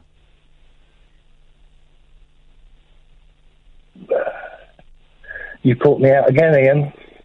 I'm not trying to. You, you you've asked why why we seemingly have less calls than in the nineties, and yet you have you have just said part of the answer. It's a very complicated answer, but you've you've just said one small part of the answer. Because people are communicating via Well, the internet. partly, partly, but that wasn't what you said. Shall I tell you? Yes, please. How did you used to listen to talk radio? On FM or on FM back in the day. Yep. Yes. And? And at work. No, no, no. You've you've, you've just I, said. I mean, of course, of course, because there wasn't such thing as if people were listening at work, you couldn't use a work phone. No, no, no, no, no, no, no, no, no, no. It was on. It was Ian. It's not as complicated as you make. It, it, it, used to be on FM. I don't know if it was on FM. I thought it was on shortwave, uh, medium wave. But anyway, it, it was on. You're right, you're right, Ian. You're right. Absolutely right. I generally am. Um, but it was it was on me, uh, medium wave, so it could be heard across the country by everybody because everybody's radio has medium wave. We're on DAB now. Now DAB is a much smaller platform. It has a smaller reach and it has a smaller listenership, and less people are aware of it. Some people have got DAB radios and they don't even know that they are DAB radios. So it's going to have a much smaller audience.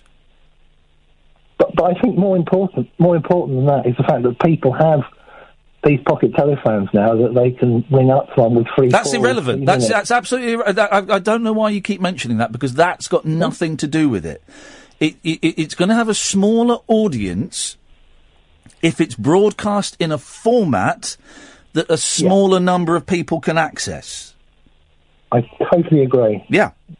D- D- DAB is still very much at, aimed at the at the radio nuts, the radio geeks. Yeah, but and some people say it's a failure. Some people say DAB died five years ago. I don't know. I don't know. But uh, y- that, that's the thing. So it's instantly going to I- I have do- less. I do, ask, I do ask the question though, why they've kept, why the bit rate is so low that you. Oh no! Don't you don't you, you don't have to question that. You don't have to question that. That's a, You that's have hi-fi no. That's a dull. on the DAB. That's a dull. That's a dull question. You don't have to ask that. That's a dull question. It's a, it's a good question. No, it's though. not. It's not. It's a very, very boring. they- It's a very, very boring had- question. If they had I can see why you don't get on BBC Three Counties Radio with calls like that. it's a dull question, and it doesn't affect us because we're a speech station. Exactly, it doesn't affect you, but it, it would get more people onto the No, it wouldn't. No, it wouldn't. If they could get Ian, Ian. quality. You're a music lover like Ian, me, Ian. You Ian, your music. Ian, it, it, it, it wouldn't, mate. We're a speech station. We're not a music station. So having a, and, and I'm going to indulge this for a little bit, but trust me, this bit's dull. Having a higher bit rate would have very little impact on the quality of a speech radio station. But people would turn on to DAB. No, they wouldn't. To They- listen to Radio Dude, 4 and Radio 2. Dude, they wouldn't. would- Radio 4 is a speech station. I know, okay, bad example to use. But people would, would turn on. Would They they wouldn't. No they- one gives a stuff. No one gives a stuff about bit rates. Only only like the, I, I'm a radio geek, and I couldn't give a stuff about bit rates. But we can all hear it, Ian. When we No, we can't, dude. I can, and I've only got a very cheap piece of No, equipment. because you are one of these anal people that thinks the bit rate is important. We're going off on a tangent. The bit rate. No, no, no, Ian. Trying to get more people Ian, onto DAB Ian, from Ian, FM, Ian, and then they'll find you. Ian, uh, Ian, no, it, they, they won't because they have to buy new radios. That's the thing. People have got radios that have been sat in their kitchen for 5, 10, 15, 30 years that work. They don't want to go and spend 50, 60 quid on a DAB radio. People don't want to pay. And now new cars are having DAB radios in, but that's only just starting to happen. The bit rate is, is, is a complete MacGuffin, particularly when you're talking about speech radio. The bit rate has almost no impact on it whatsoever. I, I totally agree. I totally agree. What you say is completely correct. But if you want people to flick that switch, when they've got their new equipment at Christmas or on their birthday, when they've got that new radio, if you want them to flick that switch, the, prob- the problem is, is when they want to listen to a bit of music, whatever station they pick, not talk radio, is that they find it's it's just crackery and st- not Mate, you you talk about how you used to listen to this station on medium wave. wave. You're banging on. A, you're talking about a bit rates on DAB when you used to listen on medium wave. So we have completely you you have completely argued against yourself. The bit rate thing is irrelevant, man. And trust me, as someone who no, it is for ninety nine percent of the people. It's only sad cases to whom it's not irrelevant for. And trust me, I know radio, and I know that the last three minutes talking about bit rates is dull. Yeah, okay, I'll agree with that. Thank you. Yes.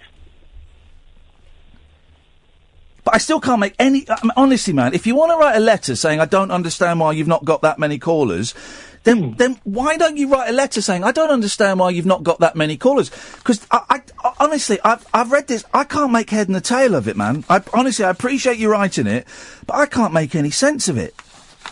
I was just praising how much I've enjoyed you and Kath, especially Kath, especially at the other place. I always said to people that you should watch out for this Kath Boyle. She is good. When she used, yes, I did. When she used to do the, the, the inserts and the pre-records for, for the old station, um, I mean, she was, still is, um, just superb. She'd do these funny little inserts and bits and pieces to go a little Yeah, she's brilliant. She's brilliant. Exactly. That's why I poached her and brought her here. Exactly. And when and when I heard um, the pair of you were, um, were on Talk Radio, I thought this is going to be amazing. And it is. And it is, ama- and it is amazing. But d- honestly, dude, I appreciate, I genuinely, I appreciate the letter, and I appreciate you having a little bit of um, a discussion with me, allowing me to pick your brains. But don't worry about the num- don't worry about the number of calls. We, that we we've got just the right number of calls that we need for the moment. It is. It's also just one tiny little point. A lot of your show is like there's a lot of mention of things like Periscope and the internet and Twitter. And all these. There's also a lot of talk about bit rates, apparently. my my apologies, there, Ian. But a lot of people who are listening to the radio this time of night are listening because they don't have access to the internet. Utter, utter bollocks. That is that is the biggest load of crap you've spoken in the last twenty minutes. With respect, that is rubbish because. You may not have access to the internet, but everybody else listening to this show has um, got a laptop, or they've got a tablet, or they've got an iPad, or they've got a Kindle Fire, or they've got a phone that allows them to go on the internet. So you are you are wrong, wrong, wrong. And we don't bang on about it all the time. Here's the thing, right? We're a new radio station and on a format that we've already dis- discussed um, doesn't have uh, the reach that FM or medium wave has. DAB doesn't. So I have to hook as many people as I can using every trick up my sleeve. So I mention Periscope. So I mention you can listen online because a lot of my listeners do listen online. I know that as a fact. When our show starts at 10 o'clock, the listening figures online shoot up. I know that. We've got the highest online listening figures of the entire station. So it's really, really important. You mentioned worldwide. People can't listen worldwide on DAB. They don't have DAB in America because it was never introduced over there. They, uh, the DAB in Europe is completely different. They can't listen to us on DAB. They have to listen online. Yeah, yeah I, do- I do appreciate yes. Um, yeah, I can to- totally understand why you're why you're going wh- wherever across across across the whole media. It's it's gone internet this, internet that, and I'd be doing it myself if I had the internet. I'd be doing it myself, but. What can I say? I love the show. It's brilliant. Thank you, Ian. Nice one, mate. Take care. You too. Cheers. Bye bye. Oh three four four four nine nine one thousand. John has been waiting forever and a day. I do apologise, John. What have you got for us, boss? That's right, mate. I was um, just I couldn't really hear it because the bit rate's so low. I was, I was struggling there on the call. Sorry about that. I do apologise. We'll put a coin in the meter and see if we can get that bit well, rate I, up. I was cycling on the old dynamo trying to get the old uh, the electricity back up. I'm- I'm back up to speed now. I do apologise to all our, all of No, those that's who are upset with our bit rate. um, Disappointing bit rate. Very low Isn't bit rate It's all right. stats. Story of my low. life. Anyway, go on, buddy. What you got? Uh, well, I've got a couple of things really. First of all, I just want to say, um, first time I've spoke to you since uh, Tag in the park. Oh, mate, yeah, wasn't that fun? It was such a good laugh. Really enjoyed it. Really, really. Even though I was a, I was late guy, even though you know, I still it was. Uh, yeah, really enjoyed that. It was. Uh, uh, uh, um, oh, thank you for reminding me of that because yeah, that was a really, really fun afternoon, and it was stupid, and we laughed. I was really going for it that one more so than the first know you one. were. My, I did my arms in because I was I was doing a lot of stretching, reaching people. I was knackered. Oh, nice one, It was, John. um, thank you, mate. No, yeah, it's, it's just that sort of like you're just saying, then silly. It's just something that, especially in the current climate, it's just something to be able to go out and have a laugh. Yeah. And not and not care about anything. It was just a you know, and to see so many other people that felt the same way. Yeah. It was wicked. Really oh, it, enjoyed it, it, it, it melted my heart when I saw the people tur- just kept, kept, and when I thought we had it with 20 people, then another five, then we had about 50 in the end. Oh, it was a joy. Especially against the Yeah. backdrop of a load of boring old farts arguing about stuff that they can't yeah, that, change. wasn't that ridiculous as well? I know my book better than you know your book. and then them having the audacity, them having the audacity to sneer at what we were doing. For I know. heaven's sake. Oh, thank you, John. Nice one. Who was the more childish there? Yeah. Go on, what else you got? Um, so yes, um, a couple of things. And um, uh, a little while ago, we chat. We just, obviously we, you're, you're talking about pop music and that. Now we, we spoke a little while ago um, last year. You were talking about um, playing the streak for your, because of your dad. Oh yeah, Ray Stevens, the streak. Yes. Yeah, and we and I I phoned up and uh, spoke about my nan and granddad about um, feeling glad all over. Yep, yep, yep. And her name was Glad. And then I, I, just, got to thinking today, I just got to thinking today about um, I, I don't know if it counts as pop music, but um, Billy Joel or Joel, however you want to pronounce it. Uh, tell her about it. Tell her about it. Da, da, da, da, da, da, da. That's a great song. That's a, Great that's a finger clicker. Uh, I used to listen to that before I went to school because there's a girl I used to really like at school, and I used to listen to that to get me hyped up to go right. I'm going to do it. I'm going to do it. I'm going to tell her. And as soon as I left the house, Yeah. bottle dropped. Yeah, of That course was it did. Gone. Couldn't do it. But Did you ever tell her about it? Uh, no, I didn't. I didn't tell her about anything. Mate. You've got to give her every reason to Oh. accept that you're for real. Mate, and I know what that's like.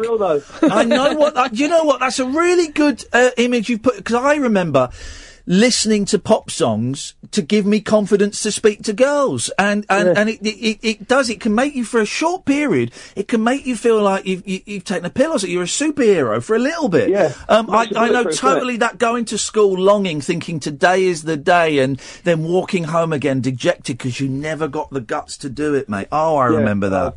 Just walking up into the school playground and just going, "Eh, oh, and then just walking away because you just thought the, it just went. Yeah. But you know got what? Sinking feeling. Go on, Kathy. The girl, girls never realised that was happening because they were all in their own little whirl of trying to work out whether the guy they had their eye on, and it might have been you, was ever going to No, make a move. But the boys were always too cool. No, I was. Um, I was. I guess you could call me one of the in-betweeners. I was sort of like that. Yeah. So, uh, Yeah, I uh, was. yeah, no, yeah. It's a bit. It's a bit of thing, but yeah, I mean, pop music. It, people like I've seen on your Twitter feed today. People are snobby about it, but for me, it, it's like it's almost like a drug. It gives you. You can remember um, smells and sounds and sights. It's just and. You can put on, like I just mentioned, um, that there, and Yeah. you can remember the words instantly. Yeah. Yeah, Oh, it's, it's like, they are burned. They are burned in the back of your brain. And Kath was joking about the Jason Donovan record.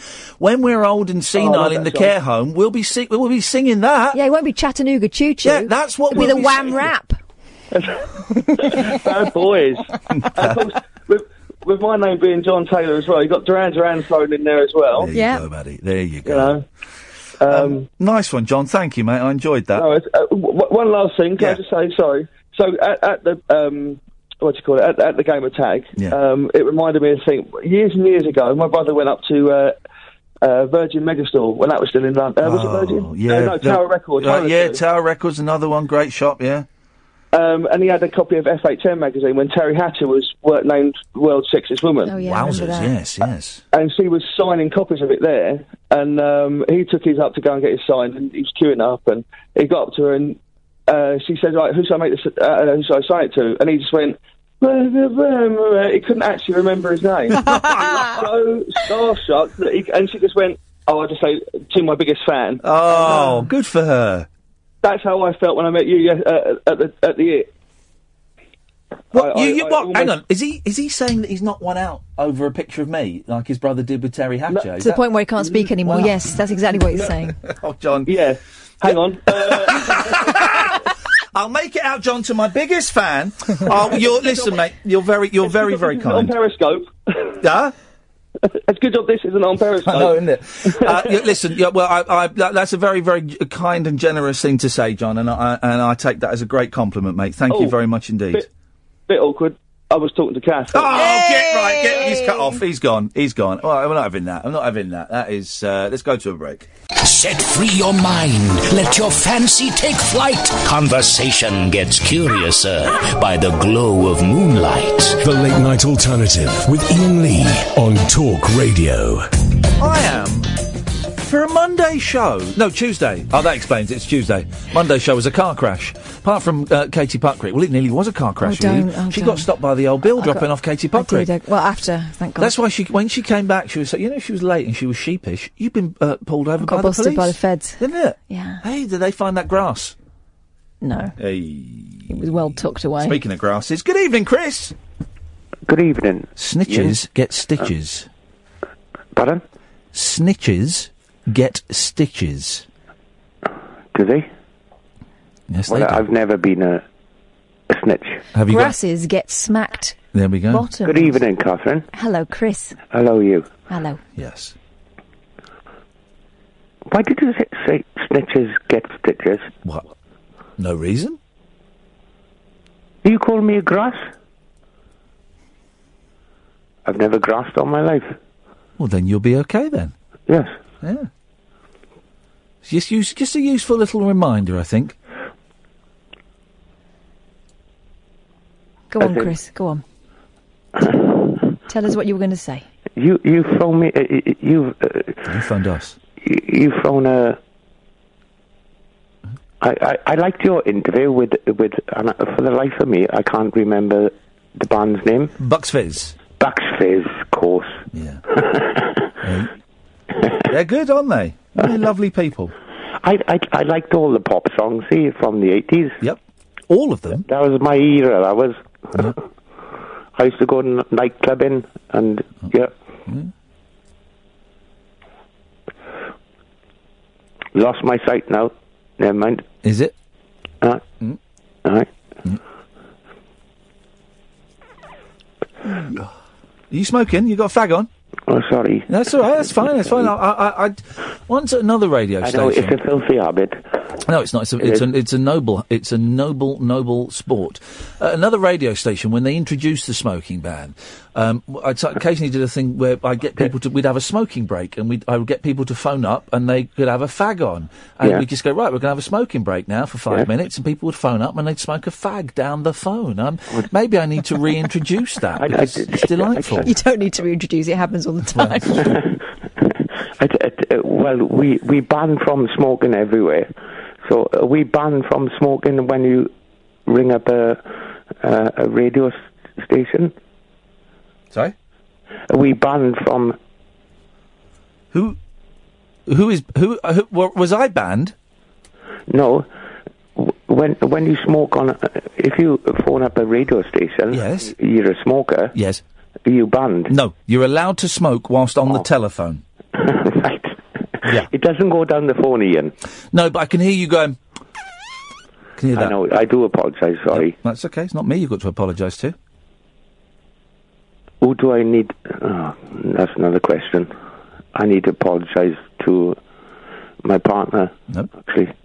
Oh, gosh. Why have you got to apologise to your partner? What have you done? Uh, nothing. Oh. Nothing. We go out. I've been down. Yeah. E? I don't know. What's going on with you, Chris? I'm sensing, I'm sensing some heavy woes. I can, I can feel a burden, brother. Why don't you let me carry some of that burden? Part of no, the no, no, no, no, no. I, I carry the burden of myself, actually. Let me, let me carry some of that burden, at least for a few steps on your journey, brother. Share with me.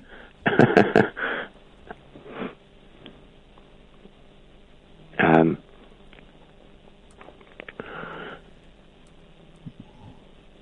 I can't.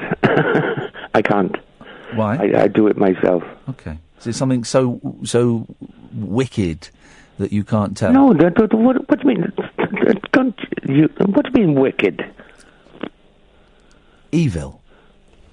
Oh, thank you very much. I'm not wicked and evil person. I, I, But yet there's something, you've done something that you can't tell me. I've not done anything. You, you, you're steering me into a, a car crash now, aren't you? I would never steer anyone into a car crash. See, and that, that's what my partner does to me. And Maybe you're too easily steered. maybe.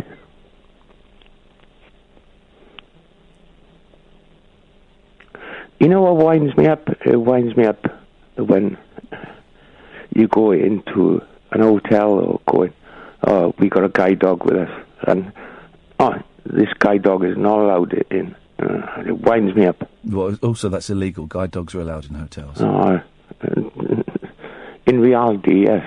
Yeah, well, no, in, in, in law, guide dogs are allowed in hotels, and if a hotel does not allow your guide dog in, you can phone the you can phone the authorities. Uh, phone the police. 999. No, no, no. 10, 101. 101 if you're struggling. Ah, that's why I don't have a guide dog. Sorry? Why are you complaining about not being allowed in with a guide dog when you don't have one? My partner does. Ah. Well, she legally is allowed to go in anywhere with a guide dog. I know. I, I. She's going to Algeria next week. Yes. And you're looking after the guide dog, am I correct? We we had a little conversation on the, on the bus on the, the way home. No, we didn't. Not you. we. Shut up. What happened in this conversation, Chris? She said, "Do you want the good news or the bad news?" wow. And I and I, I went I went shopping for, to buy this bloody chocolate for her. Sorry for swearing. Is this the good news? Um, no, that's another story. Let's, let's focus on the good news, bad news story. Um, the good news. No, she said she she didn't know which was the good news or which was the bad news because I was very um, apprehensive of looking after a dog for three weeks. You know, when I go down to her house, we don't live together. No. Thank God. Is that the good news or is that the bad news? The good news or the bad news?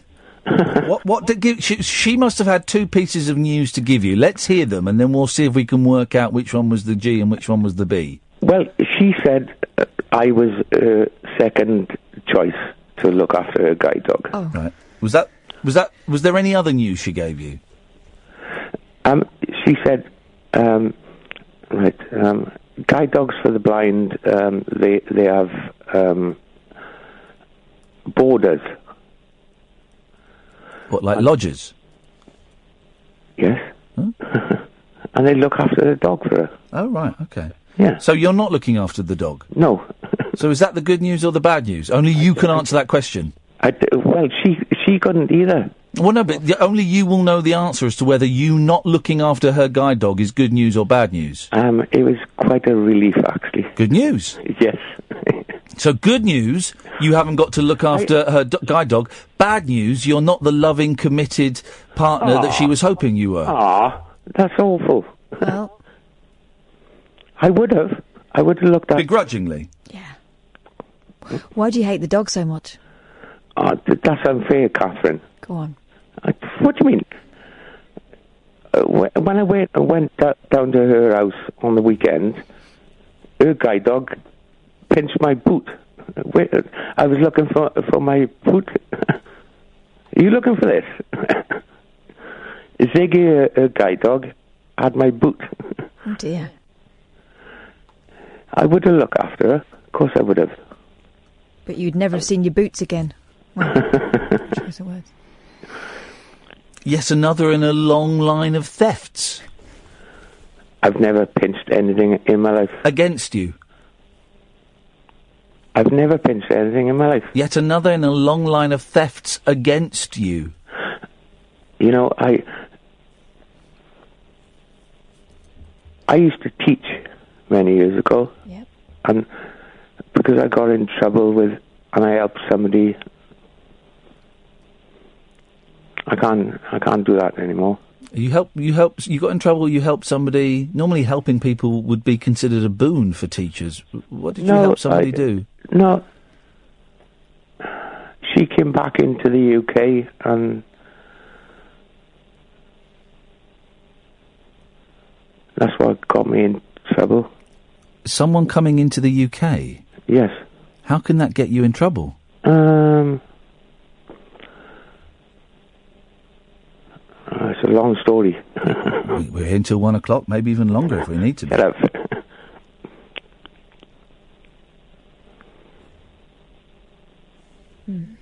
Well, thanks for your call, Chris. I love listening to your show, and it, it was nice to listen to um, Cheryl and um, Bucks Fizz. Bucks Fizz. There we go. there we go. Um, So many. Um, that was deliciously uncomfortable. yeah.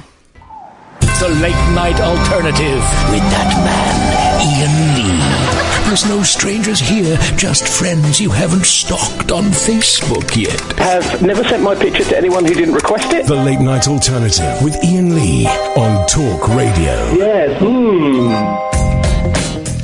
Oh three four four four nine nine one thousand. Um, and despite the uh, letter and call to Ian, um, the switchboard is very very busy. Um, you can call in. We may not get to all of the calls that we have on the switchboard so far, but who knows? If a, if a delicious, if a first, here's the thing. I've got some calls here, and I, hopefully we'll squeeze them all in. Um, uh, because some of them have been waiting for ages. But if a delicious first timer called up, oh, I'd be a tart and I'd let them jump straight to the front of the queue. Um, let's do these in the order in which they arrived. It's Hoover. Sh- uh, uh, it's David Badcock. Hi, uh, hi Iain. Hey, David, how you doing, mate? Well, I'm a bit lachrymose. Bit Oh. Lachrymose. Does that mean you're allergic to milk? No, it means No, it's, no, it's that's- a bit wet that's around his. lactating. Have you got any tissues? I'm not lactating, don't worry. Have you got any tissues, David, for the lachrymosity? What, for my tears? Yeah. Oh. What's wrong, buddy? Well, that last call was hardly a barrel of laughs, wasn't it? Well, this hour's been quite maudlin. Well, was Maudlin at actually- midnight. Monty Maudlin at midnight. It was the guy before that, actually, that set me off. Go on. With the stories of the, uh, the lost loves at school. oh. Go on. and the, the thing about the, the songs pepping you up. Yeah. What songs pep you up? Well, it wasn't so much to pep me up, but I, I, I, had, a, I had a thing for this girl for quite a long time in, Yes. uh, in secondary school. Yes. I think we know what the thing was. No, it wasn't my penis. Oh. Um, and well, oh. So I, I thought about it for a long time, and you'll see why afterwards. But there was a particular Four Top song that I thought might be f- fitting if I sang that to her in the playground at Flopburton Secondary. Yes. She would be mine. Um, so, so one day I tried it. I, I strolled up to her at break time after eating my sandwiches, and I said, "Bernadette," because her name was Bernadette. You see. Yes, yes. But but but I, I couldn't remember the next line. Right. So I shouted her name at her. So I shouted, Bernadette! And she turned round and she looked at me in a look which I'll never forget. And it was the look of pure horror. Because in the panic, I'd, I'd wet myself.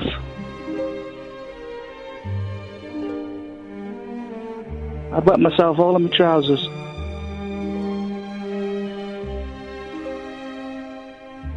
That- That's it.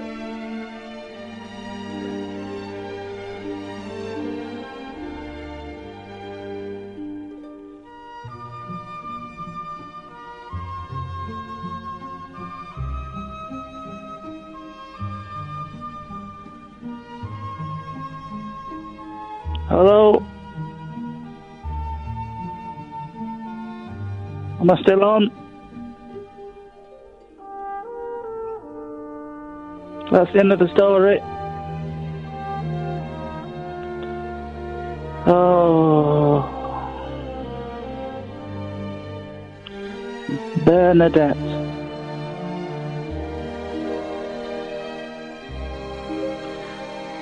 I still think of you sometimes when I'm naked in bed.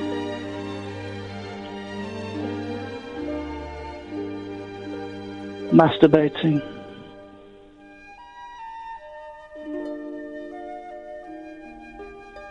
I hope I'm not still on because that was a bit saucy, that.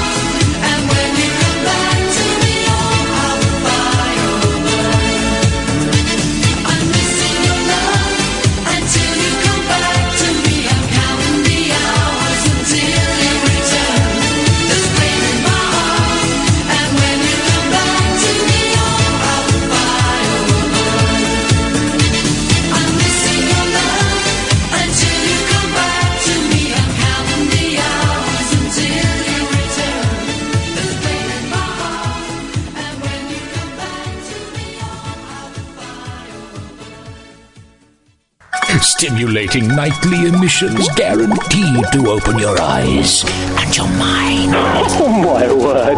The Late Night Alternative with Iain Lee on Talk Radio.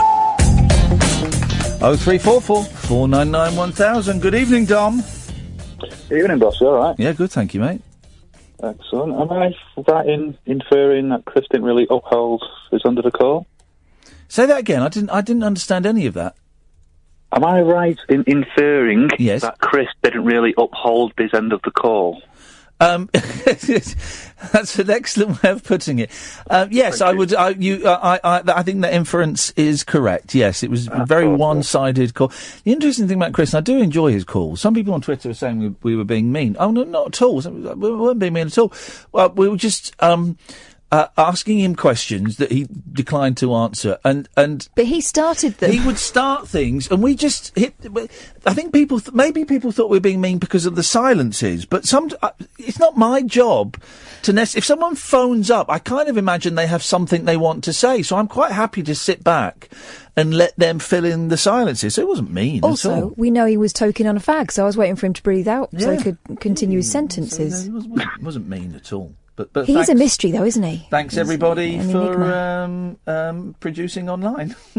And I think, well, ah, dearie me. What you got for us, boss? oh, a couple of things. Uh, Slugger there did me proud. What are you talking about? Why is everyone speaking in riddles? It's talking about the rabbit hole and me. I've heard Oh, that yeah, it's somebody yeah. else. Do you know what though? It's given me a right. I'm. I'm. a- Taste, I, am taste for blood. Uh, well, no, I was going to say I regret doing it now, not because I. Oh, I wouldn't, because I'll be honest, him and him and that lot wouldn't shut up I know for the that's last what I twenty mean. minutes. So but I'm- also, I felt actually he's ba- deserved he keeps banging on about it now as if I really hurt him, when actually I whispered to him, pretend it really hurt. So You don't know pain. no, he doesn't know pain. But if he I was really going for it, he would be out. It did. uh, There, there, were- there were, it was great. Everyone came to the rabbit hole. We had a great time, but there were there were people that wouldn't shut up. it's like you know, just okay, guys, that's great, but no one can hear what you're saying. So we'll we'll we'll carry on doing this. Thanks very much. There was a bit of that. I mm. thought. at the end. I don't know. It was a stressful day. It's a very stressful day. It was a good show, though. It was a Yeah, good show. I, I disagree, but thank you. It was, it was. It, I found it very, very stressful, and, and, and I I found it just a little bit cold. Yeah. Um, again, it's not the audience's fault at all. That's, um, I think that's that's us. But we'll, we'll it's see. also the venue. I felt like we were a long way away from them. Yeah, yeah, it was it was lovely. I mean, beautiful venue, but maybe. But we we are where are we? Scunthorpe on the f- f- f- f- first of October, I think. Um, and we've sold about 30, 40 tickets. Brighton on the fourteenth. There's nearly so I think there's five seats left for Brighton. Gosh, Unbelie- unprecedented scenes. And in Hull we've sold seven. So you know, ups and downs, swings and roundabouts. We- We'll see how it goes. I, I kind of think, and I'm saying this now, Catherine, that we've got these wonderful dates booked up, and we've got Wolverhampton is on sale now, which I think is the fourth of November. Um, I'll put all, I'll, I'll tweet all these again over a, a few days. And Belf- Luton. uh, Luton. Oh, Luton's on sale now. Luton goes on sale tomorrow morning, Wednesday morning. Um, in uh, uh, eight hours, it goes on sale. Um, and then Belfast in January.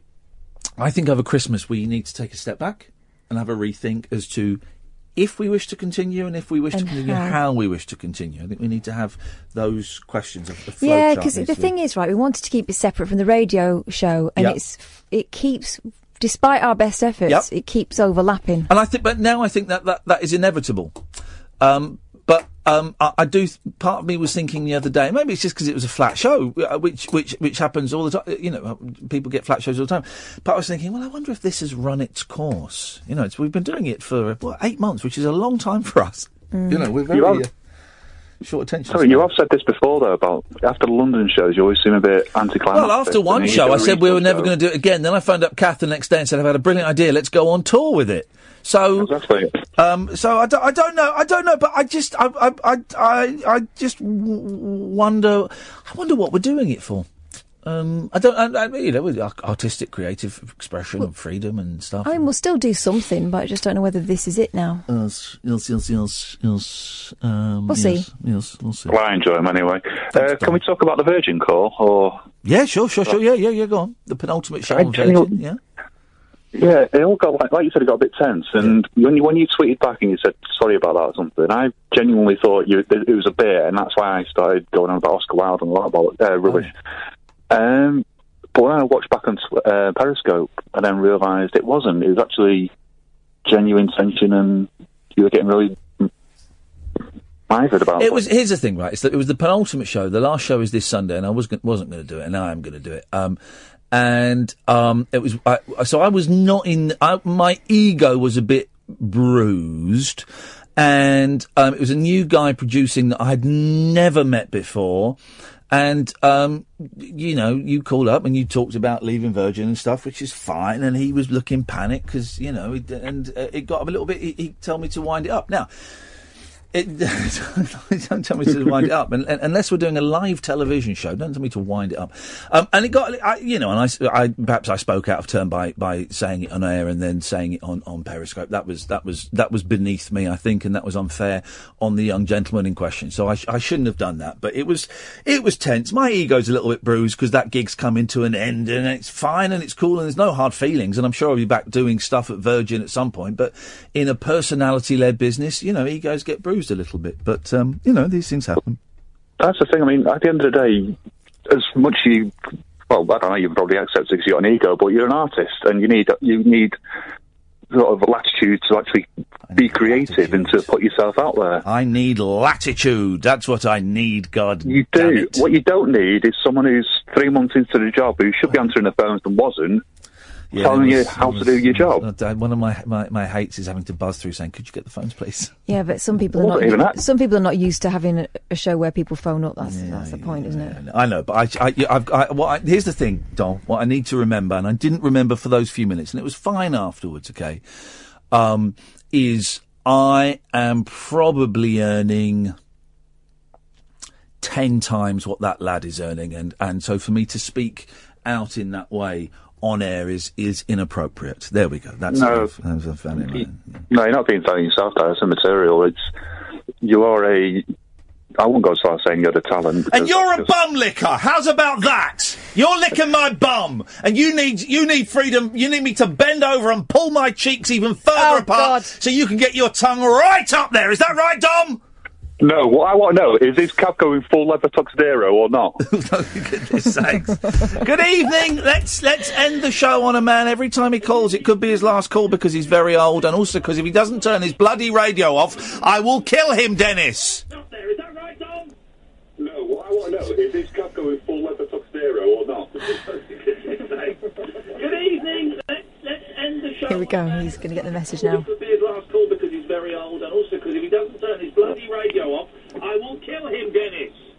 Good evening. Yes. Flipping it. Luton. That was a session, but it was me. Yeah, You're that's back in Luton again tomorrow. What? Hard lines. I didn't get a ticket. What are you talking? What's he talking about? We're back in Luton tomorrow. We're no, not. we're not Dennis. back in Luton tomorrow. We're back in Luton in December. I think it's December the fourth or something. He's listening to the radio instead of listening to the phone. He's put the phone down.